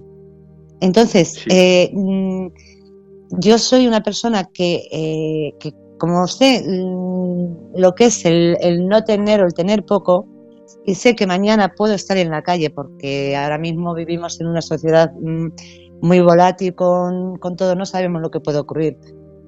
Entonces, eh, eh, Sí. yo, si, si yo no doy hoy, yo no puedo pretender si mañana estoy en la calle que me den a mí. Claro. Así es. Entonces, mm, vamos a ver, yo no te estoy diciendo eh, que se dé todo lo que se tiene, pero el intentar, eh, eh, hombre, no le vas a dar a una persona para que se drogue, eso está claro, porque lo le estás perjudicando. Pero una persona que necesita comida, joder, mm, con perdón, pero mm, ¿cómo no le vas a ayudar? Quizá no puedes darle de comer todos los días, pero si un día tienes que comer tu arroz blanco eh, para darle arroz blanco también a la otra persona, eh, no lo sé, a mí por lo menos me sienta muy bien ese arroz blanco que me como, sabiendo que otra persona también tiene para comer ese día. Claro, así es. Eso me parece que es una cosa natural entre humanos. Ya no, es- no depende de la religión ni de nada, sino que me parece que es simplemente la, la, la fraternidad que tenemos que tener todos los seres humanos. Yo creo que sí, yo creo que sí. ¿Y por, eh, por qué? Bueno, aquí en el chat yo no sé si ponerme a leer todo esto. Madre mía, tienen aquí una montada en el chat de gente buena que, que no cree, pero ¿Lo tiene, explico? tiene sus valores. Fernando, ¿estás por ahí? Sí, eh, te explico en un resumen eh, qué es lo que Sí. pasa en el chat.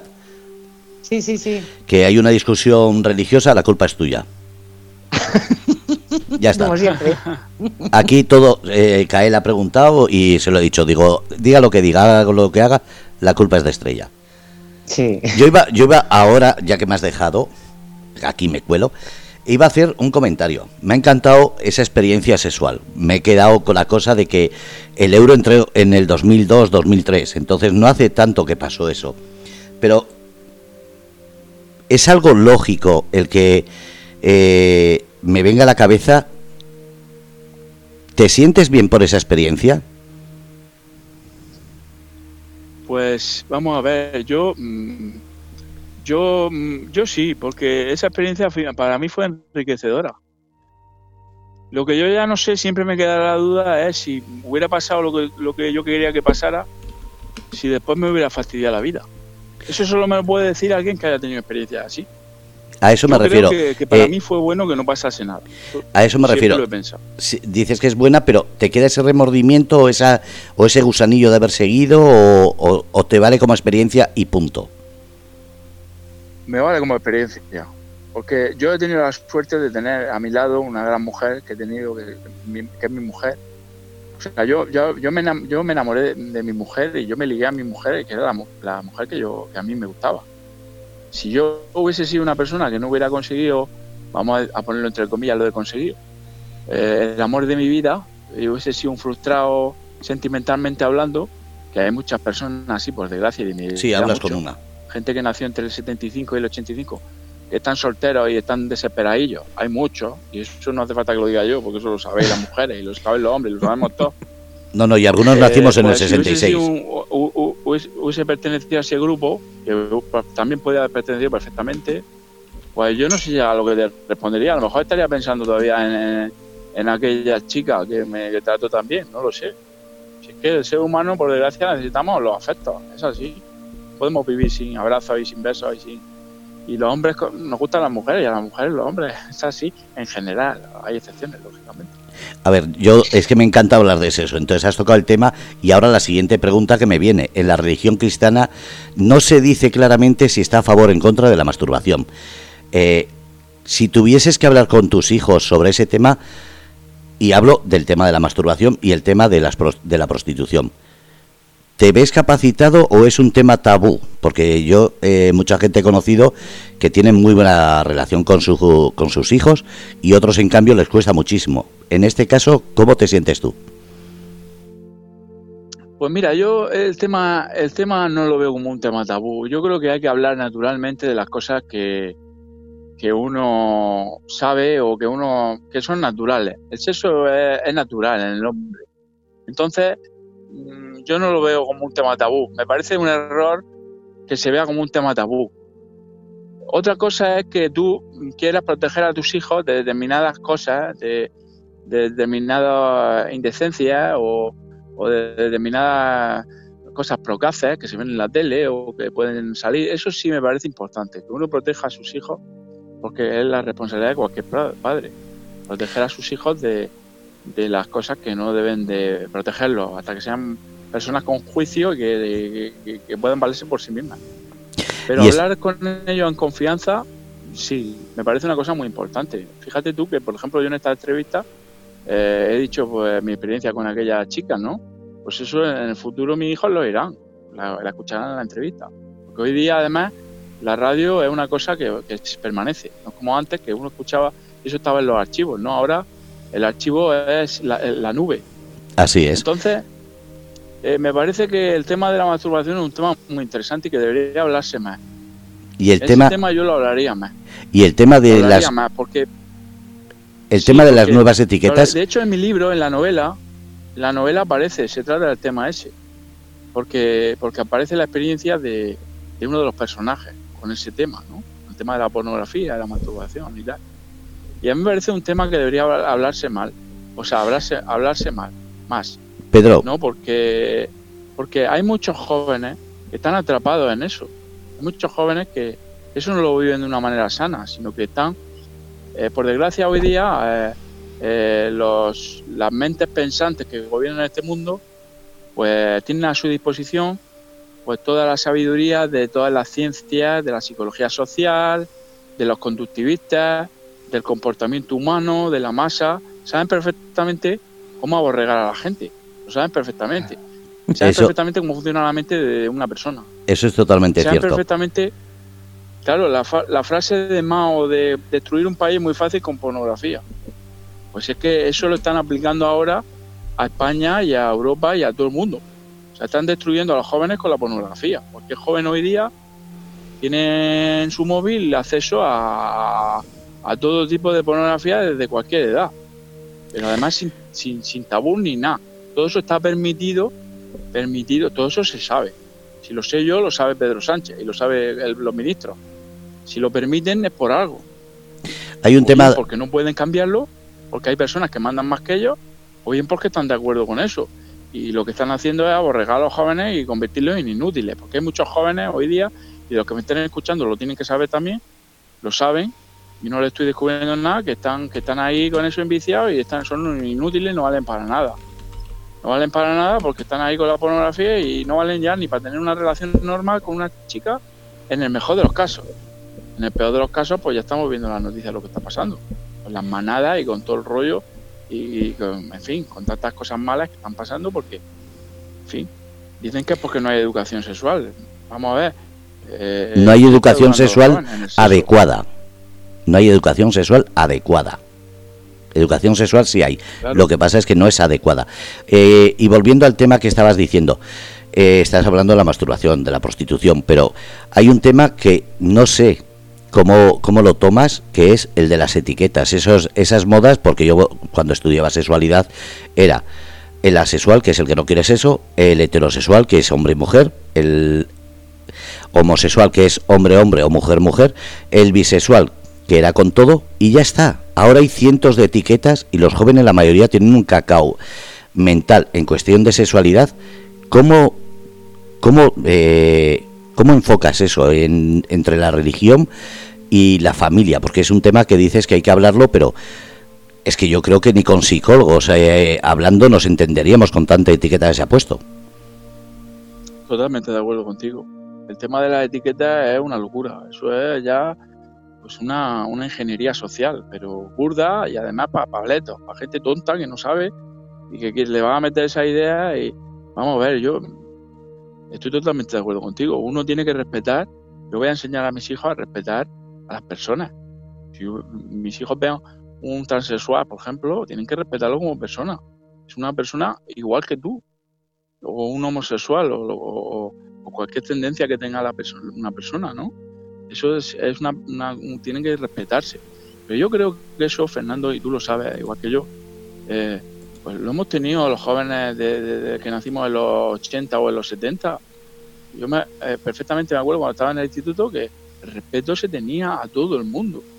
Nadie se le ocurría eh, denigrar, bueno, nadie no, había gente, pero en general los jóvenes tenían una, mente muy sana, una mente muy sana. Yo me acuerdo en los años 90 cuando yo estaba en el instituto, las chicas, eh, a ninguna chica se le, se le pasaba por la cabeza eh, pensar que tenían ningún techo de cristal. De hecho, las chicas sacaban más notas que nosotros y tenían claras las carreras, pero desde mucho antes que nosotros. Y además sacaban más notas y, las profesoras que teníamos, bueno, yo he tenido profesoras de química y de ciencias que, que, las tratábamos con una reverencia y las, las, teníamos como autoridades en esas materias. Y no se le ocurría ni se le pasaba por la cabeza ni a ninguna mujer de estas, ninguna profesora, ni a ninguna compañera de instituto pensar que, tenía ella que demostrar nada por ser mujer. Nada, nada, ese tema ni se tocaba. O sea, eh, y el tema de la sexualidad igual. Yo, yo de joven he salido en grupos de, con, lesbianas y con, y con gay, con gay menos, pero con lesbianas yo me acuerdo que salíamos, mis amigos y yo, teníamos y la respetábamos perfectamente. En ningún momento hacíamos ningún comentario irreverente, ni, ni denigratorio, ni nada. Éramos amigos y ya está, ellas tenían esa tendencia y nos presentaban a sus amigas y cuando salíamos, salíamos todos juntos y hacíamos nuestro botelleo y ya está. Y, toda la locura que están metiéndole ahora a los jóvenes eh, están fomentando lo contrario. Yo lo que veo, Fernando, es que los jóvenes ahora son más intolerantes, más machistas y más y tienen en la cabeza ideas más raras que, que la juventud de antes. Que teníamos una idea muy sana y no teníamos que esforzarnos por no pegarle a, a nadie ni no sé si tú lo ves igual que yo, pero yo creo que sí. Los jóvenes de los años 70 y los adolescentes de los 70 y los 80 hemos, hemos salido con una tolerancia, hemos sido muy tolerantes, pero porque no nos metían en la cabeza ideas raras ni nos forzaban como está, como está pasando ahora. Porque empezábamos, empezábamos a conocer lo que era la sexualidad. Yo, por ejemplo, soy de los que ha vivido los 80, he vivido los 90 y he vivido la movida del principio del 2000. Y yo creo que lo que ahora se ha perdido es precisamente esa base que se empezó en los 80, porque la palabra tolerancia a mí no me gusta. Me parece una falta de respeto esa palabra y deberían evitarla. A mí me parece muy bonita la palabra respeto, libertad, educación, pero tolerancia no. Es una palabra que para mí está inventada para que haya que aceptar lo que los demás quieran, pero no lo mío. Entonces, tolerancia no me gusta. Pero sí creo lo que dices, que hay un caca ahora mismo que por tanta información y a la vez una información que, que es desinformación, está haciendo daño a una generación que veremos a ver cómo sale la generación cuando no estemos nosotros. Pero bueno, Estrella, eh, solo hago la pregunta eh, última y te dejo. Dice Carmen, ¿la madurez en las mujeres más precoces que vosotros, los hombres? Pregunta. Sí, totalmente de acuerdo con Carmen. Eh, vamos, yo creo que sí. Una mujer es mucho más madura en general que un hombre. Los hombres, la adolescencia del hombre ahora mismo actualmente llega a la, rebasa los 30 años. Esa es la triste realidad. ¿Y los 40? Sí. Y, o si quieres, si quieres podemos sumar de años. Si alguien quiere pensar, quiere pensar lo contrario, pues bueno, allá es, pero luego que se atenga las consecuencias. Allá ella. Esa es la realidad, esa es la realidad. La, adolescencia ahora es así.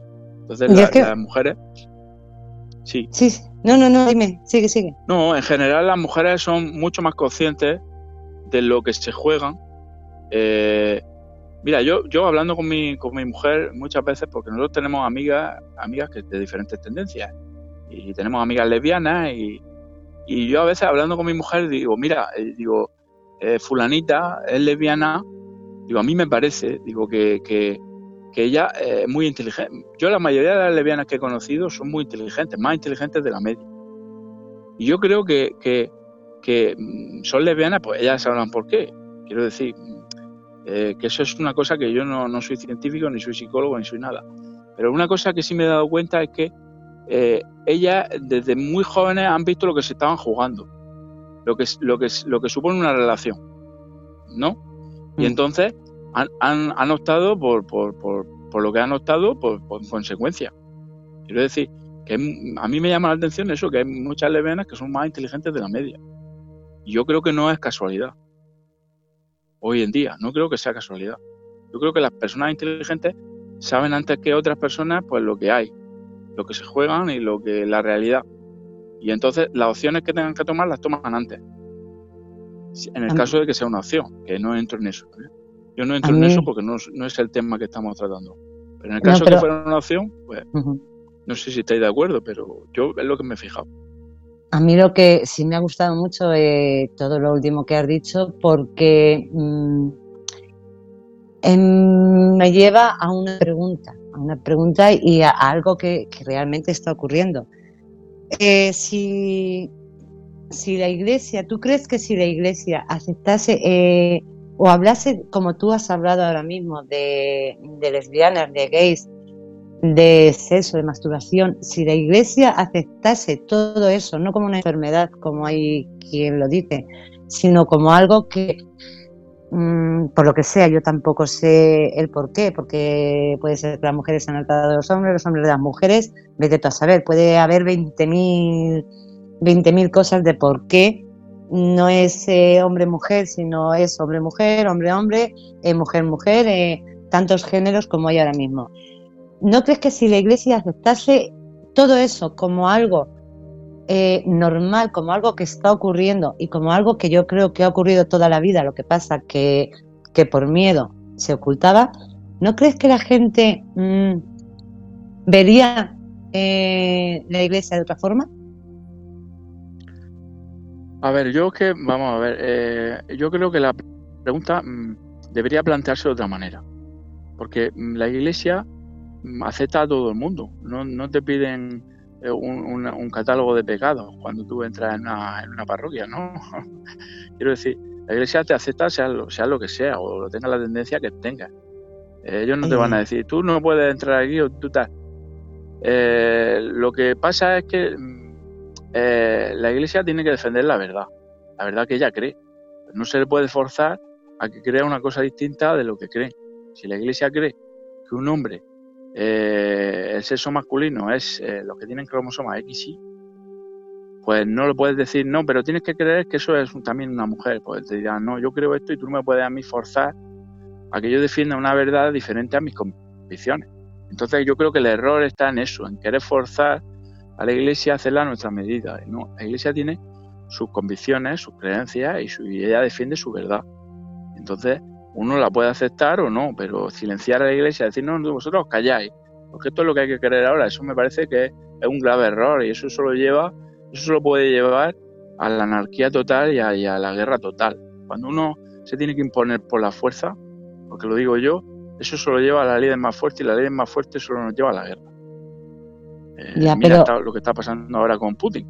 Putin dice, tenéis que hacer, hacer lo que yo diga y ya estoy como más fuerte ahora no, vamos a ver, eh, hay que respetar, empezando por respetar también a, a los católicos que, tenemos unas convicciones. Yo no puedo, yo respeto a cualquier persona, pero no, si alguien me dice, pero tú tienes que pensar como te diga yo, pues te diré, mira, yo te respeto a ti, pero no me digas que tengo que pensar como digas tú, porque no. Pues entonces ahí ya...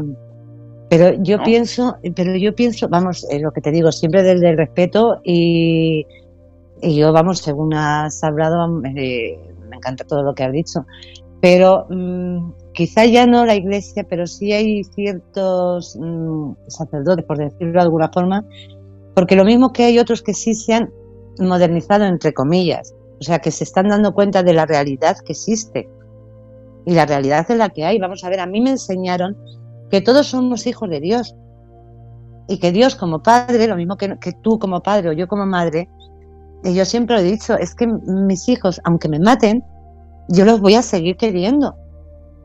Y yo creo que, yo creo que todos, o, una inmensa mayoría, eh, nuestros hijos hagan lo que hagan, aunque los tengamos que llevar nosotros a la cárcel porque hayan hecho algo malo, aunque nos arranquen el corazón, van a ser nuestros hijos. Entonces hay algo que, no entiendo yo, por ejemplo, dentro de la iglesia. Si la iglesia defiende que todos somos hijos de Dios, ¿por qué dejan fuera a los que mm, no piensan como ellos. Pero es que, vamos a ver, la iglesia no deja fuera a nadie. Lo que pasa es que hay gente que prefiere autoexcluirse, porque no, aceptan esas creencias. Eh, la iglesia respeta. Pero tú sabes también que hay en muchos sitios que si tú no estás casado, si tú eres una pareja que, no te has casado y tienes hijos, eh, sabes, por ejemplo, que no puedes ser madrina en un, en un bautizo. Hay en iglesias que no te lo permiten. Mm, vamos a ver, padrino sí se puede ser. ¿No? Eh, sí se puede ser, aunque no estés casado. Eh, en ciertos, hay ciertos curas que no te lo, no te lo permiten. Y te lo, te lo digo porque eh, de hecho salió, pues creo que ha sido esta semana o la semana pasada, un caso de que no dejaron a, a una mujer ser madrina de, creo que era de su sobrina, porque en teoría, según el párroco, estaba viviendo en pecado, porque estaba viviendo con, su pareja y tenía, tenían un hijo. Y claro, como en teoría la iglesia, si tú eres madrina viviendo con, de un niño que se va a bautizar, tú lo debes de educar bajo la religión cristiana, pues eh, el sacerdote considera que no lo vas a educar en esa religión, entonces no, no le dejo ser la madrina. Hombre, uh, yo no sé el caso particular si no lo sé, pero eh, es verdad que la madrina tiene que ser la persona que asuma esa, e, esa, esa labor de educar de, de, ser la que la inicia a ese niño en la religión cristiana, católica. Si el cura no lo sé ese caso particular, pero si hay alguna incoherencia, eh, eh, porque uno viva de una manera, pero esté diciendo que tal, pues sí que puede señalarlo, porque vamos a ver, hay una diferencia entre, entre, vamos a ver, yo lo que quiero, mm, lo que me gustaría que se quedara claro es que hay una diferencia entre eh, lo que uno cree, lo que uno, sus convicciones, que deben de ser respetadas de todo el mundo, siempre y cuando sean convicciones de que no entren en conflicto, que respeten los derechos de los demás, claro. Y eh, las acciones que uno hace si son coherentes con esas convicciones. Porque yo puedo, yo no tengo en día ninguna credibilidad si dijese que, soy comunista, pero estuviese todo el rato hablando de, lo bueno que es el capitalismo y de la economía de mercado y, y que no haya regulación por ningún lado del Estado, ¿no? Pues me dirían, bueno, tú puedes ser comunista, pero tú no tienes ninguna autoridad para hablar en nombre del comunismo, no te lo podemos dar porque eh, la manera que tú tienes de expresarte o de hacer o no tiene nada que ver, ¿no? No te voy a dar el carnet del de, Partido Comunista. Mm. Quiero decir, eh, la Iglesia se reserva también la, custodia de, los sacramentos, de que se hagan de una manera adecuada, de que, que todo se haga conforme a la, verdad que está defendiendo y a la fe. Entonces, eh, es como si a mí, por ejemplo, me dijesen, ¿por qué coartar la libertad de aquel artista que iba cogiendo eh, pan consagrado, ¿no? Eh, y luego hizo ahí una obra de arte con ese pan consagrado. Pues mira, es que no se trata de que coarte la libertad de él, es que él es el primero que, ha venido y, no ha respetado lo, que está, las creencias de... Ha cogido esas cosas y ese pan que está consagrado y lo ha usado de mala manera.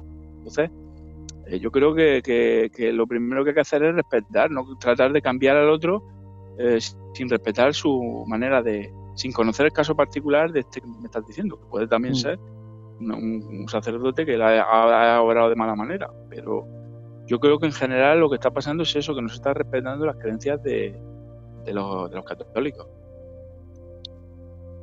Yo es que ya te digo que dentro de, mis pensamientos, sí, mira, yo tengo dos hijos, eh, ninguno va a la iglesia, pero sí es cierto que mi hijo mayor, pues es más creyente.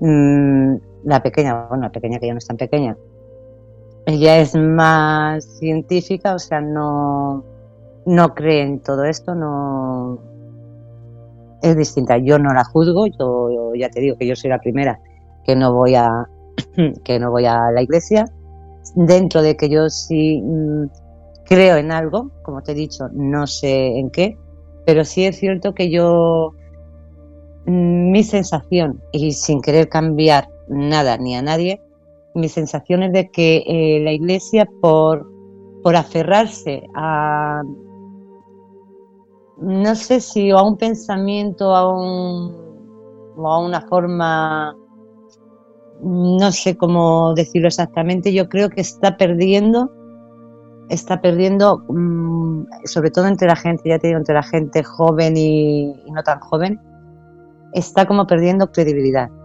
entre todo lo que ha pasado y el no abrirse a reconocer que, que no son, sí, somos hombres y mujeres, pero que bueno, que en cuestión de sexualidad podemos, cada uno puede ser mm, como quiera o como o hacer dentro del respeto a los demás el hacer lo que quiera con, su sexualidad.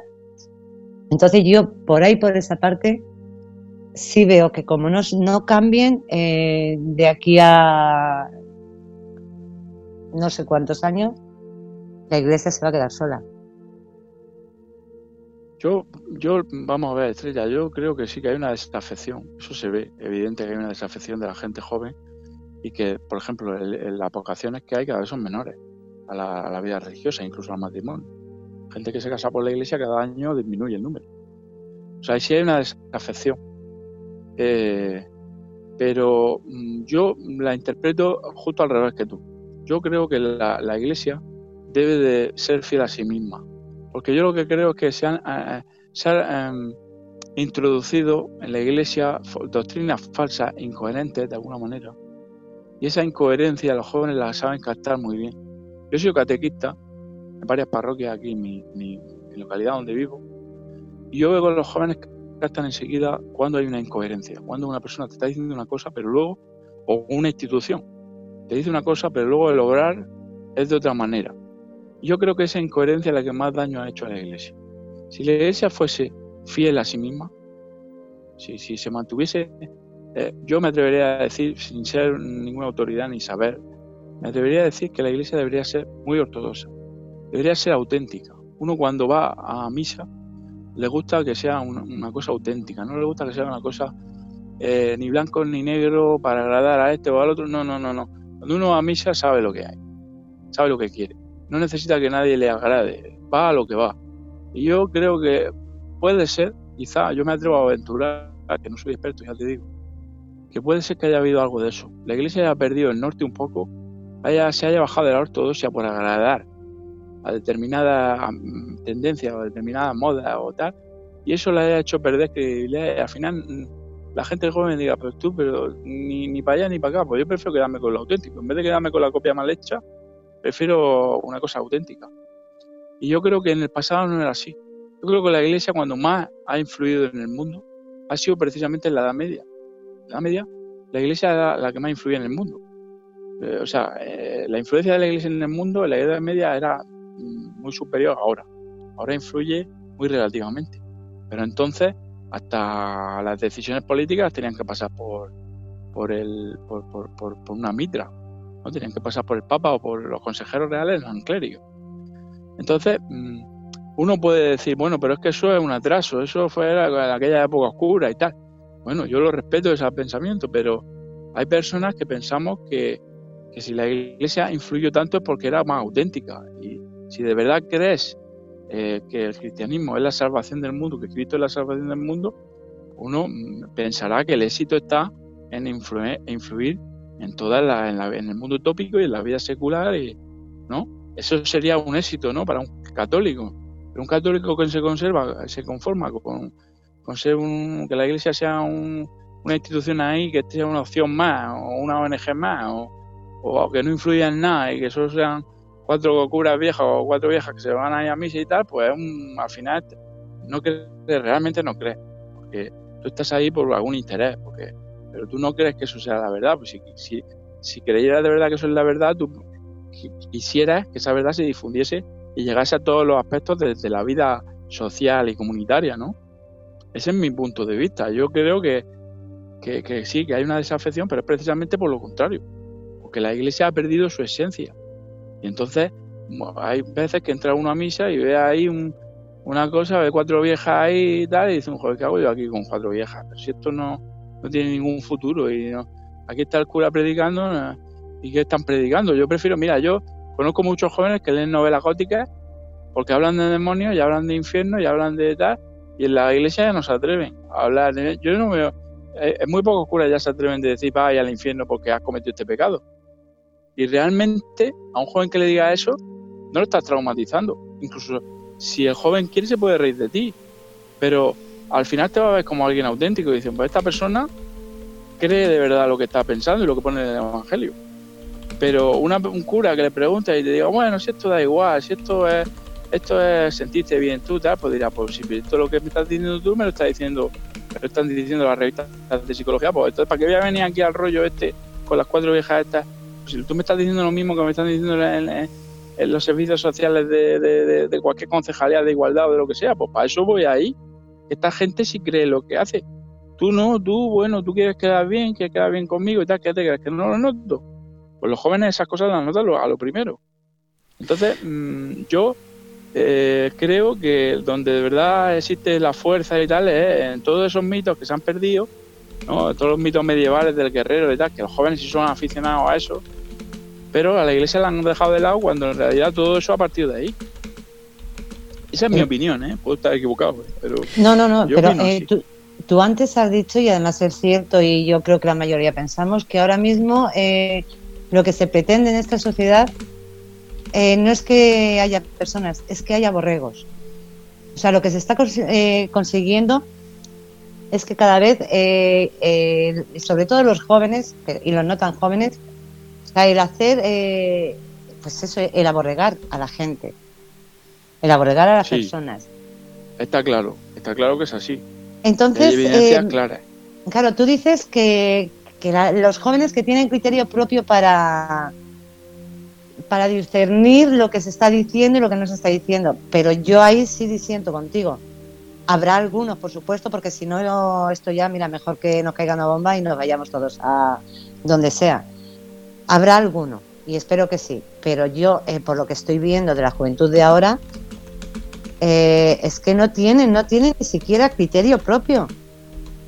O sea, les dices esto es blanco y aunque sea negro, eh, les están diciendo es blanco y dicen, vale, pues si tú lo dices es blanco. O sea, Sí, mm, razón. veo, veo razón, muy sí. difícil, veo muy difícil, como esto siga así, que, que los chavales que, que vengan, no lo sé, o un cura tiene que ser una persona con una magia interna impresionante para que consiga que, mm, que la gente joven ahora mismo crea en la religión. Tienes razón en, eso que dices tú que es muy preocupante, que los jóvenes de ahora llegan a un punto en el que dices tú es que ya ni tienen, no tienen ni criterio. Es algo muy sorprendente. Eh, o sea, que llama la atención, sí. A mí me llama también mucho la atención. Y eso sí que es preocupante, porque dices tú, ¿qué ha pasado con esta generación que se ha vuelto tan borrega y tan tonta? Eso sí que es preocupante. Yo creo que de tantos años mm, manipulando y, y aborregando, al final han conseguido lo que han querido. sí, sí. ¿Puedo? Sí, sí, sí, Fe, lo estaba leyendo ahora, sí puede. Menos mal. A ver, es que estáis hablando de la religión cristiana, cuando en el mundo, eh, yo había leído en, en el primer, en la primera información, he contado 28 religiones grandes en el mundo, pero después he leído otro dato que son más de 4.200 religiones. Entonces, esto es un tema muy bonito, pero aquí yo he venido a escuchar la presentación de un libro. Aquí parezco umbral, pero es así. Pedro, el último Sí. libro tuyo eh, se llama Un reino para molinos. Sí. ¿Qué nos puedes decir de eso? Para que la gente vaya a la cama pensando que tiene que comprarlo, tiene que leerlo, tiene que saber algo de él, tiene que saber de ti. ¿Qué es lo que nos puedes contar del libro? Pues mira, yo mm, creo que, el libro ya está disponible en todas las plataformas. Si uno lo pone en Google le va a salir, bueno, en todas las plataformas ya está disponible y en las librerías también físicamente también lo pueden pedir y, se, lo, y se lo tienen que proporcionar. Pero yo el libro lo recomendaría porque primero es una novela original, es una novela que está escrita mm, bajo un punto de vista muy novedoso, un punto de vista que quizás la gente no se mete con la historia de España, se mete con la historia de, América, eh, quiero decir que la toca, eh, da una interpretación diferente, eh, acorde con las profecías bíblicas, acorde con, con- con- hay muchas profecías ¿no? en el cristianismo, están las profecías de Fátima, las profecías del Apocalipsis, las profecías que hay dentro del Antiguo Testamento. Y todo eso, digamos que lo que he querido, lo que he pretendido también es darle una interpretación a la luz de la Biblia, a la luz de las profecías y de las revelaciones un poco así, un poco más apocalípticas. Eh, también también eh, dándole un enfoque más bien local y familiar, porque al final es la historia de, un, personaje, de una familia y de un, de un pueblo, de una localidad, ¿no? Molinos del Río, que, que podría ser también ¿no? un símbolo de, de Molina de Segura, que es donde yo me donde he nacido y me he criado, ¿no? Y yo creo que es una novela muy entretenida, además es corta, son apenas 200 páginas. Es una novela que yo creo que puede hacer mucho bien a, los jóvenes. Yo la recomiendo para, para los jóvenes, aunque yo no tengo ninguna eh, no tengo ni- ninguna objetividad porque soy el autor, pero creo que se puede aprender mucho y, y yo sí la, la recomiendo por eso, porque creo que puede abrir la- los ojos a, a pensar de manera diferente y a darte cuenta de cosas que han pasado que te las están explicando de una manera y se pueden ver también de otra manera. Y bueno, y, y la gente que la ha leído me le ha gustado mucho, entonces creo que, en fin, que yo la recomiendo lógicamente, porque soy el autor, pero, pero Oye, no soy objetivo. Me mola eso de las profecías, ¿Eh? que me mola eso de las profecías. Sí, sí, yo he estudiado las profecías bíblicas, las del Apocalipsis, las de, las de la Virgen de Fátima y todo eso.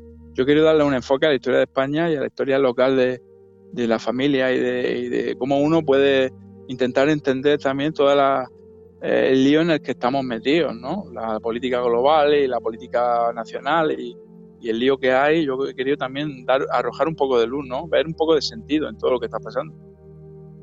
¿Hay, ¿Hay sentido en todo lo que está pasando? Sí, sí lo hay, sí que lo hay. Hay sentido y, para el que quiera encontrar el sentido lo tiene, sí que lo tiene. Tú piensas, Estrella, que eh, siendo simplemente mirando datos nada más, uno puede percatarse sin querer en nada y sin querer eh, ver las cosas de una manera, sino simplemente analizando los datos.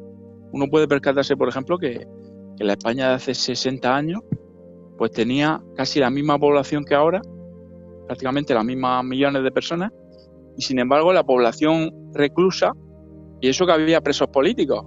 Estamos hablando de una España con presos políticos, que ahora no hay. Sin embargo, la población reclusa era un número ínfimo, ínfimo, ínfimo. Es decir, la gente que había en la cárcel era bajísimo. Mm, eso es un indicador de la salud social de una sociedad. Porque al final la gente que va a la cárcel es la gente que ha hecho algo. A eso hay que sumarle que había presos políticos y ahora no hay. Es decir, que tendría que haber más, más gente en la cárcel y había muchísima menos. Entonces, es un indicador de que cuando España era un Estado confesional, pues la salud social era mejor. Es simplemente un dato muy frío, analizado, pero que, ya debería a una persona hacerle pensar. Hacerle pensar, ¿por qué? Porque había menos presos en la, en la dictadura. Es que se cometían menos delitos. Si habían presos políticos también, y ahora no hay, ¿cómo es que ahora hay con la misma población 10 veces más de población reclusa? ¿Qué ha pasado? Pues es algo que un joven o cualquier persona puede decir, yo quiero encontrar esa respuesta, yo quiero ver, eso tiene que tener una explicación. Sí, una explicación la hay. El problema es lo que te he dicho antes. Vamos, el problema que yo veo, mm, que no la quieren buscar. Claro, no, no, interesa. No interesa abordar. No interesa eh, encontrar una explicación a eso. No interesa. Como no interesa, hay que darla, hay que dársela en forma de novela. Ojalá, bueno, eh, eh, la gente que no nos esté escuchando, ojalá y, la compren. A mí es que me encantaría, yo siempre lo digo, que me encantaría que de alguna forma, pero mm, por desgracia, el Ministerio de Cultura, que es quien debería de favorecer más el ayudar a, los escritores y el ayudar a que, se lea más, porque últimamente por, eh, los jóvenes ahora entre los videojuegos, en las películas de, sexo y demás, la verdad es que eh, la sensación que tengo es de que se lee muy poco. Muy poco, por desgracia sí. Mm. Sí, por desgracia sí. Eh, es lo que dices tú, la pantalla, los medios audiovisuales pues han copado eh, la atención. Es hasta cierto punto normal. Quiero decir, yo por ejemplo también he hecho mucho de menos la radio. Aparte de leer, a mí me encanta la radio. programas como los que vosotros hacéis, que que recuperan los programas, la, idiosincrasia de los programas de la radio clásica, donde no había tiempo, donde no estaba todo medido, sino que se podía hablar tranquilamente. Yo, mira, de Evox, yo me descargo muchos programas de radio, entre ellos eh, los vuestros, los de Cómplices Radio. Y uno, algunos de los que me descargo, que me gustan mucho, son entrevistas de Radio Nacional de España de hace eh, 50, 60 años. Iban escritores pues del tipo de Damaso Alonso o o Dalí o tal, y, la, la, entrevista esa se ve cómo ha cambiado la radio. Entonces eh, la gente pues eh, charlaba como estamos charlando ahora nosotros, sin tiempo, sin... Eh, y claro, esa, eso, de, eso de que transformarlo todo en un producto que se, que se adecue al mercado, a la velocidad y tal, pues se está haciendo pues que... No, pues que, que los jóvenes, pues claro, están muy metidos en esa cultura audiovisual y de, y, se está perdiendo la lectura de libros físicos, de, escuchar la radio, de al final son los que te dan criterio, ¿no? Es lo que te, lo que te hace que te forme el criterio. Ya, pero mm, es que lo que te decía, por desgracia, eh, mm, porque mm, siempre hemos tenido tiempo, es lo que tú decías, y, eh, tú tienes tu trabajo, tu mujer también, tenéis unos hijos, tienes tiempo para tu trabajo, para la casa, para tus hijos, y para escribir. O sea que, si quieres, puedes. Claro. Pero yo creo que ahora mismo vivimos en una sociedad demasiado egoísta. O sea que lo único que queremos son comodidades. Llegamos a casa, eh, los niños que no molesten Eh, si la forma de no molestar es ponerle la tele, darle la tablet o, el móvil y que se queden ahí, pero nunca se les da, es raro que se les dé un libro. Sí. En, casa nosotros eso lo hemos cuidado mucho. Mi mujer y yo, eh, eh, mi hija no, no, no tiene acceso a, ninguna pantalla. lo que hemos hecho siempre en el salón es tener una pequeña biblioteca infantil. Entonces, desde pequeña ellas se han acostumbrado a coger sus libros papá cuéntame este libro. Incluso a veces ellas, pues, cojan el libro, no saben leer aún porque son muy pequeñas, pero ellas están ahí hojeando los dibujos y les encanta que les cuenten cuentos. Y, yo quería que mi hija aprendiesen a, valorar los libros y no que todo sean pantallas, porque al final están hiperestimulados los niños y no valoran. Yo me acuerdo cuando era pequeño que para mí jugar a un videojuego eso era estar en el paraíso. Me acuerdo perfectamente, la, la sensación esa me imagino que Fernando se acordará también de, esa primera mm. sensación de jugar a un videojuego o en las máquinas. Ahora un niño ve un videojuego y es que le ves la cara y dices tú, hijo, qué cara estás jugando ahí, pero no disfrutas, ya no disfrutas, porque está tan hiperestimulado que, es una pena. A mí esto me da mucha pena, que mi hija, por ejemplo, eh, yo hablaba con mi mujer, ¿no? Antes de casarnos, decir, que mi hija eh, cojan una película de lo que sea y la vean y la disfruten y no que estén tan saturadas de, de, pantallas que ya les dé igual. Eso para mí sería una tristeza. Yo creo que mi hijo disfrute pues de las mismas cosas que he disfrutado yo, ¿no? De, los videojuegos, de, de, todo, ¿no? De todo lo que de lo que de lo que de, lo que lo que culturalmente aporte, ¿no? Falta más jugar en la calle y menos en casa. Eso es lo que creo que se está perdiendo en esta generación y en próximas. También, eso también. Esa es otra de las cosas que, que, no, no estamos siendo conscientes de, de, lo mal que estamos haciendo con los críos y con los jóvenes. De que no le estamos proporcionando lo que necesitan para, para desarrollarse. Es así. Es así. Yo, una de las preocupaciones que me han hecho escribir esta novela ha sido también esa. El, dar, el mostrar cómo la sociedad eh, está cambiando y lo proyecta hacia el futuro y he puesto un futuro un poco más apocalíptico, ¿no?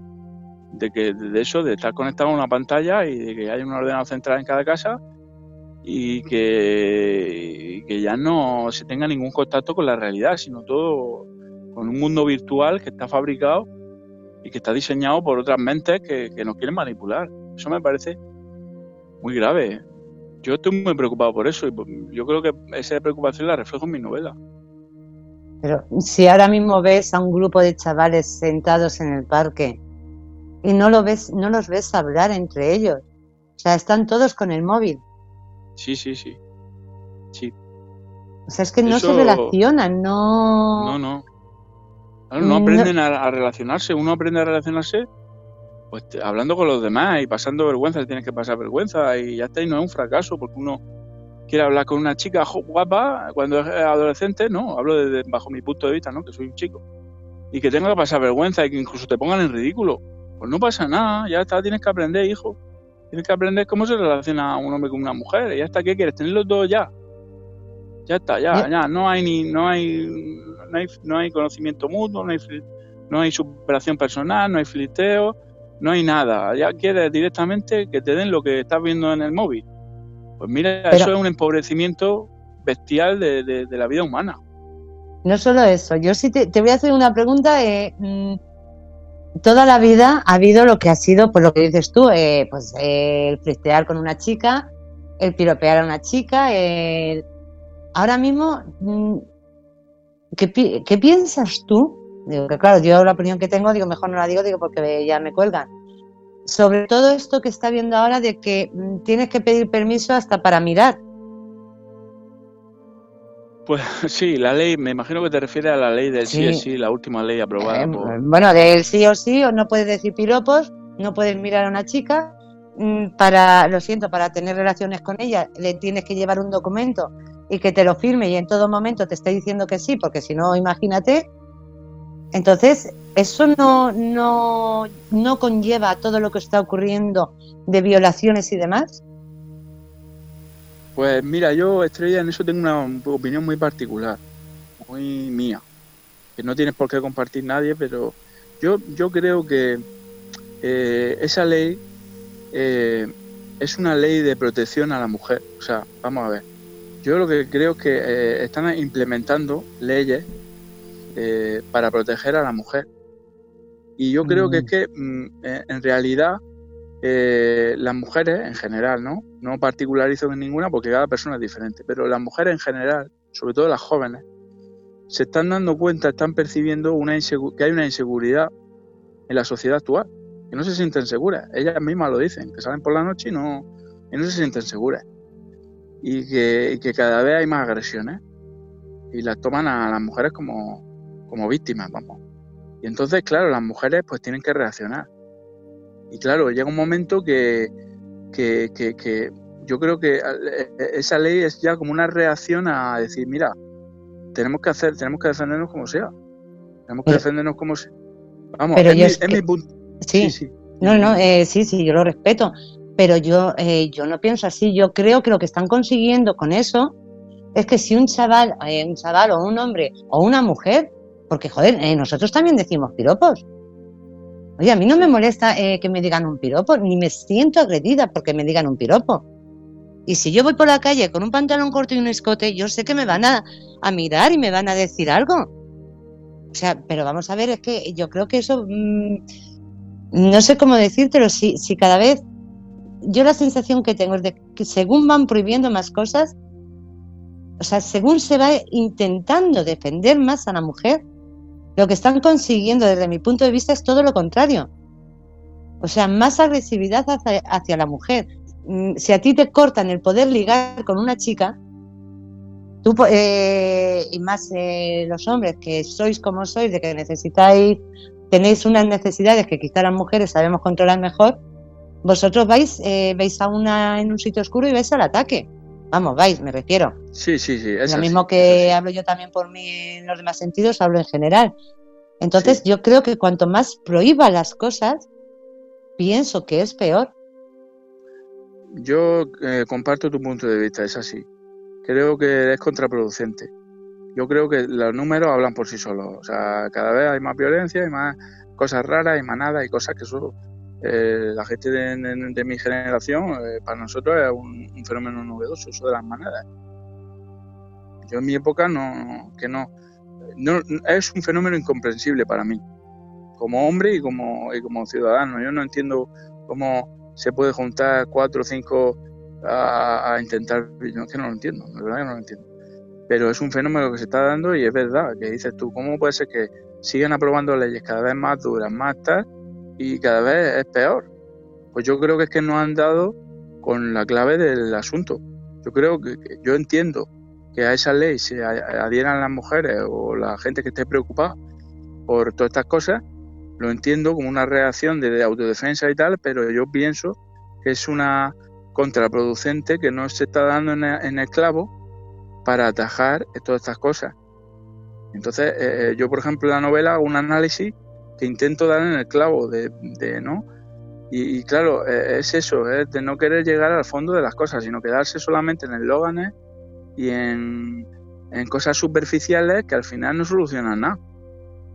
Que yo lo entiendo y yo hasta cierto punto digo, pues, pues, es que las mujeres se tienen que defender, porque es que esto es una locura lo que está pasando ahora, ahora con los pinchazos. Yo me imagino una chica joven ahora con todas las noticias de los pinchazos y que diga, ¿será esto lo que nos faltaba ahora? Que salgamos por la noche y nos estén pinchando. Pero, mm, pero a, lo que me refiero, tampoco, porque luego las leyes que tenemos, con perdón, son una ley de mierda, con perdón. O sea, eh, cogen a una, es que es así, cogen a una persona, vamos a ver, que hay, que hay en la calle gente que saben que tienen pruebas y todo de que ha matado a una chica y sigue en la calle. Entonces dices, vamos a ver, o sea, ¿por qué no empezamos quizá por cambiar las leyes? O sea, no por prohibir, por cambiar las leyes, porque si tú haces unas leyes más rígidas, eh, ya la gente se va a pensar lo que hace. o sea, un violador, un ladrón, un asesino, se va a pensar muy mucho el hacerlo. El, hacerlo. Pero claro, si sabe que entra por una puerta y sale por la otra. Claro. Es que no tiene ningún sentido, por ejemplo, yo mm, veo mm, escandalizado como un extranjero aquí en España puede hacer un delito grave y salir a estar en la calle suelto. A mí eso no me cabe en la cabeza. Yo digo, ¿esto que están pretendiendo la gente que manda en este país? ¿O es que son ya tan impotentes y son tan lacayos de otros mm, poderes supranacionales que ya no pueden hacer nada, ya no pueden protegernos. O sea, el Estado solo tiene sentido porque tiene el monopolio de la violencia. Y es el que tiene el monopolio de la violencia porque es el que instaura el orden y la justicia. Si ese Estado no cumple esa función mínima básica, pues claro, lo, dices tú, que entonces, ¿qué pasa? ¿Que tenemos que estar abocados a la anarquía? ¿O a la ley del más fuerte? Mm. Eso es lo que quieren en realidad. Mira, yo, yo Estrella, eh, esto que estamos hablando es, digamos, el tema que más preocupa o el que está más de moda o el que está más en boca de la gente, ¿no? O lo que más vemos en los telediarios y tal. Pero hay pequeños detalles que hacen pensar a uno que, se está descomponiendo todo a una velocidad rapidísima. Por ejemplo, eh, la, la, eh, las leyes para proteger a las personas de mm, cuando uno está en su casa de que no haya ruido, las leyes antirruido, que son unas leyes que protegen la salud de las personas, pues ya no se están cumpliendo, no se cumplen en ningún sitio.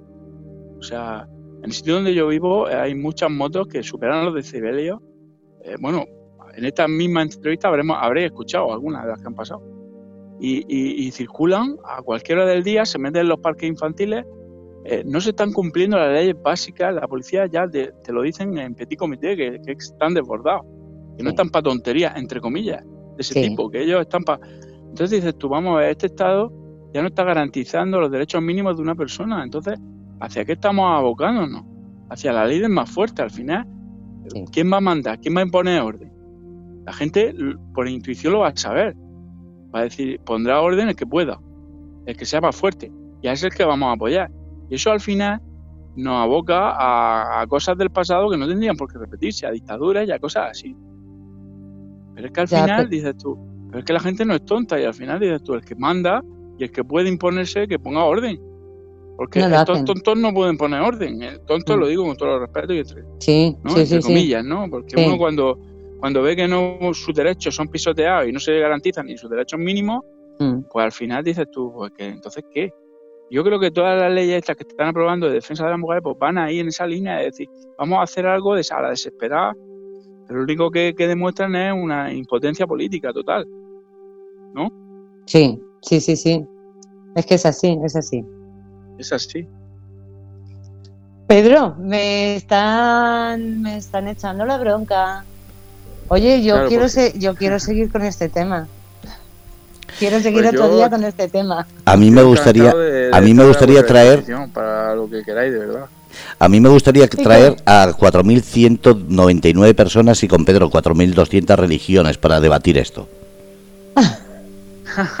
no, no, es que, es que además Además es que lo que me gusta de Pedro es que dentro de que de sus convicciones y, su religión es una persona abierta a todo. Es que, ¿sabes lo que pasa? Y en esto sí tengo que dar la razón a la gente del chat y a gente que se ha puesto un poquito molesta. Que como estamos acostumbrados a que solo conocemos un poquito la religión cristiana, es la única que podemos criticar. Porque yo no puedo criticar a la religión musulmana más que cuatro cosas que sé o a los budistas, o a los taoístas, o a los judíos. Son cuatro cosas lo que sé de ellos, entonces no puedo criticar porque no conozco tanto. ¿Qué hago? Criticar o lo que conozco un poco, que es la religión cristiana. Es lo fácil. Y me alegro, Pedro, de verdad, gracias por haber entrado en todo el juego de Estrella y mío y haber debatido todo con tanta naturalidad. Pues muchas gracias a vosotros por darme la oportunidad de, de estar en vuestro programa y que la verdad que me encanta y, y que me tenía a vuestra disposición para, lo que necesitéis de verdad. Y un saludo a todos los oyentes.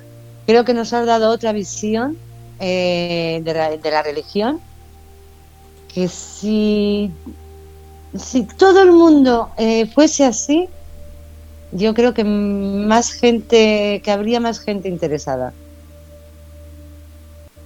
Pero vamos, es, es, es mi opinión, es mi opinión. Muchas gracias. Y bueno, decirte que, te lo agradezco, te agradezco mucho que hayas estado con nosotros, que sí me gustaría otro día tenerte y, seguir con este debate religioso político. Digo, porque creo que, oye, el intercambiar opiniones y quién sabe, lo mismo alguien nos escucha y se hace algo. Pues sí, eh, y bueno, y sí, yo encantado. Además, a mí el tema de las religiones me apasiona Y, conozco, yo sí conozco en profundidad otras religiones, por ejemplo el Islam, el Islam lo conozco en profundidad, lo he estudiado. Y el Islam tiene muchísimas cosas buenas, que también la gente ignora. Se queda solo con lo malo, con los tópicos, con los cuatro tópicos. Y a mí me, me parece que la gente también debería conocerlo mejor, el Islam, porque es una religión que tiene mucho sentido y muchas cosas buenas. Si todas las religiones tienen cosas buenas, por eso son religiones, si no serían sectas. Sí. Sí, sí, que también hay, que también hay. Sí, también, más todavía. Lo que él dice, eh, la religión no tiene por qué ser mala, la interpretación que haga cada uno es lo que lo que lo lleva a ser bueno o malo. Yo creo que sí, yo creo que sí. hay, que debatir, hay que debatir más. Pedro, que muchísimas gracias, que espero que, que sigas, no solo en esa religión que vives, disfrutando de la familia, de la religión y sobre todo de debates tan bonitos como el que hayas traído aquí. Y Estrella, Gracias por encauzarlo también, aunque a veces yo metía la mano para que fuese un poquito más, no tan serio, para que, que la gente si no se puede enfadar y hay que hacer que sea un poquito entretenido y por eso metía el sexo por medio, aunque también lo hacía por interés que en la religión musulmana me interesa mucho el tema sexual. No, no, es que en la religión musulmana me pasa lo mismo. Sí, para mantener la atención de, de los oyentes. No, no, sí, es que sabes que cuando son temas así que me que me interesan y que me, me gusta y, bueno, pues lo mismo que tengo otros días que es todo risas y demás, pues hoy, hoy era como más profundo. Bueno, vamos a terminar. Pedro, despídete. Pues muchas gracias a todos y bueno, pues ya está, lo dicho y, agradecer a todos los oyentes y, espero que la entrevista haya sido de agrado y, ya está. Muchas gracias. Estrella, despídete. Eh, yo a Pedro darle las gracias, decirle que, se me ha pasado volando el tiempo. Y bueno, eh, al ser mi primer día después de las vacaciones, pues yo me he sentido muy bien. Darle las gracias a todos nuestros oyentes, a nuestras amigas, amigos del chat y decirles que lo siento, estaba tan, tan inmersa en, en la conversación que no he podido leerlo todo. Que os quiero mucho, que buenas noches. Bueno, y despedimos esto con el agradecimiento a Estrella, a Pedro, y a esa nueva ley que, bueno, que ya sabéis, si queréis ligar, llevar un papel con distintos tomos. ¿Puedo besarte? Sí. ¿Puedo tocarte un brazo? Sí. Y así decididamente, paso a paso, llevar para que planifiquéis. Y este paso es para hombres y para mujeres, porque claro, la ley de la igualdad no es lo mismo que igualdad. Lo dicho, gracias por estar en Grupo Red de Cómplices, en un programa de vuelta que es Rebelde con Causa los jueves a las 10 de la noche aquí, en horario español. Grupo Radio Cómplices. Un abrazo.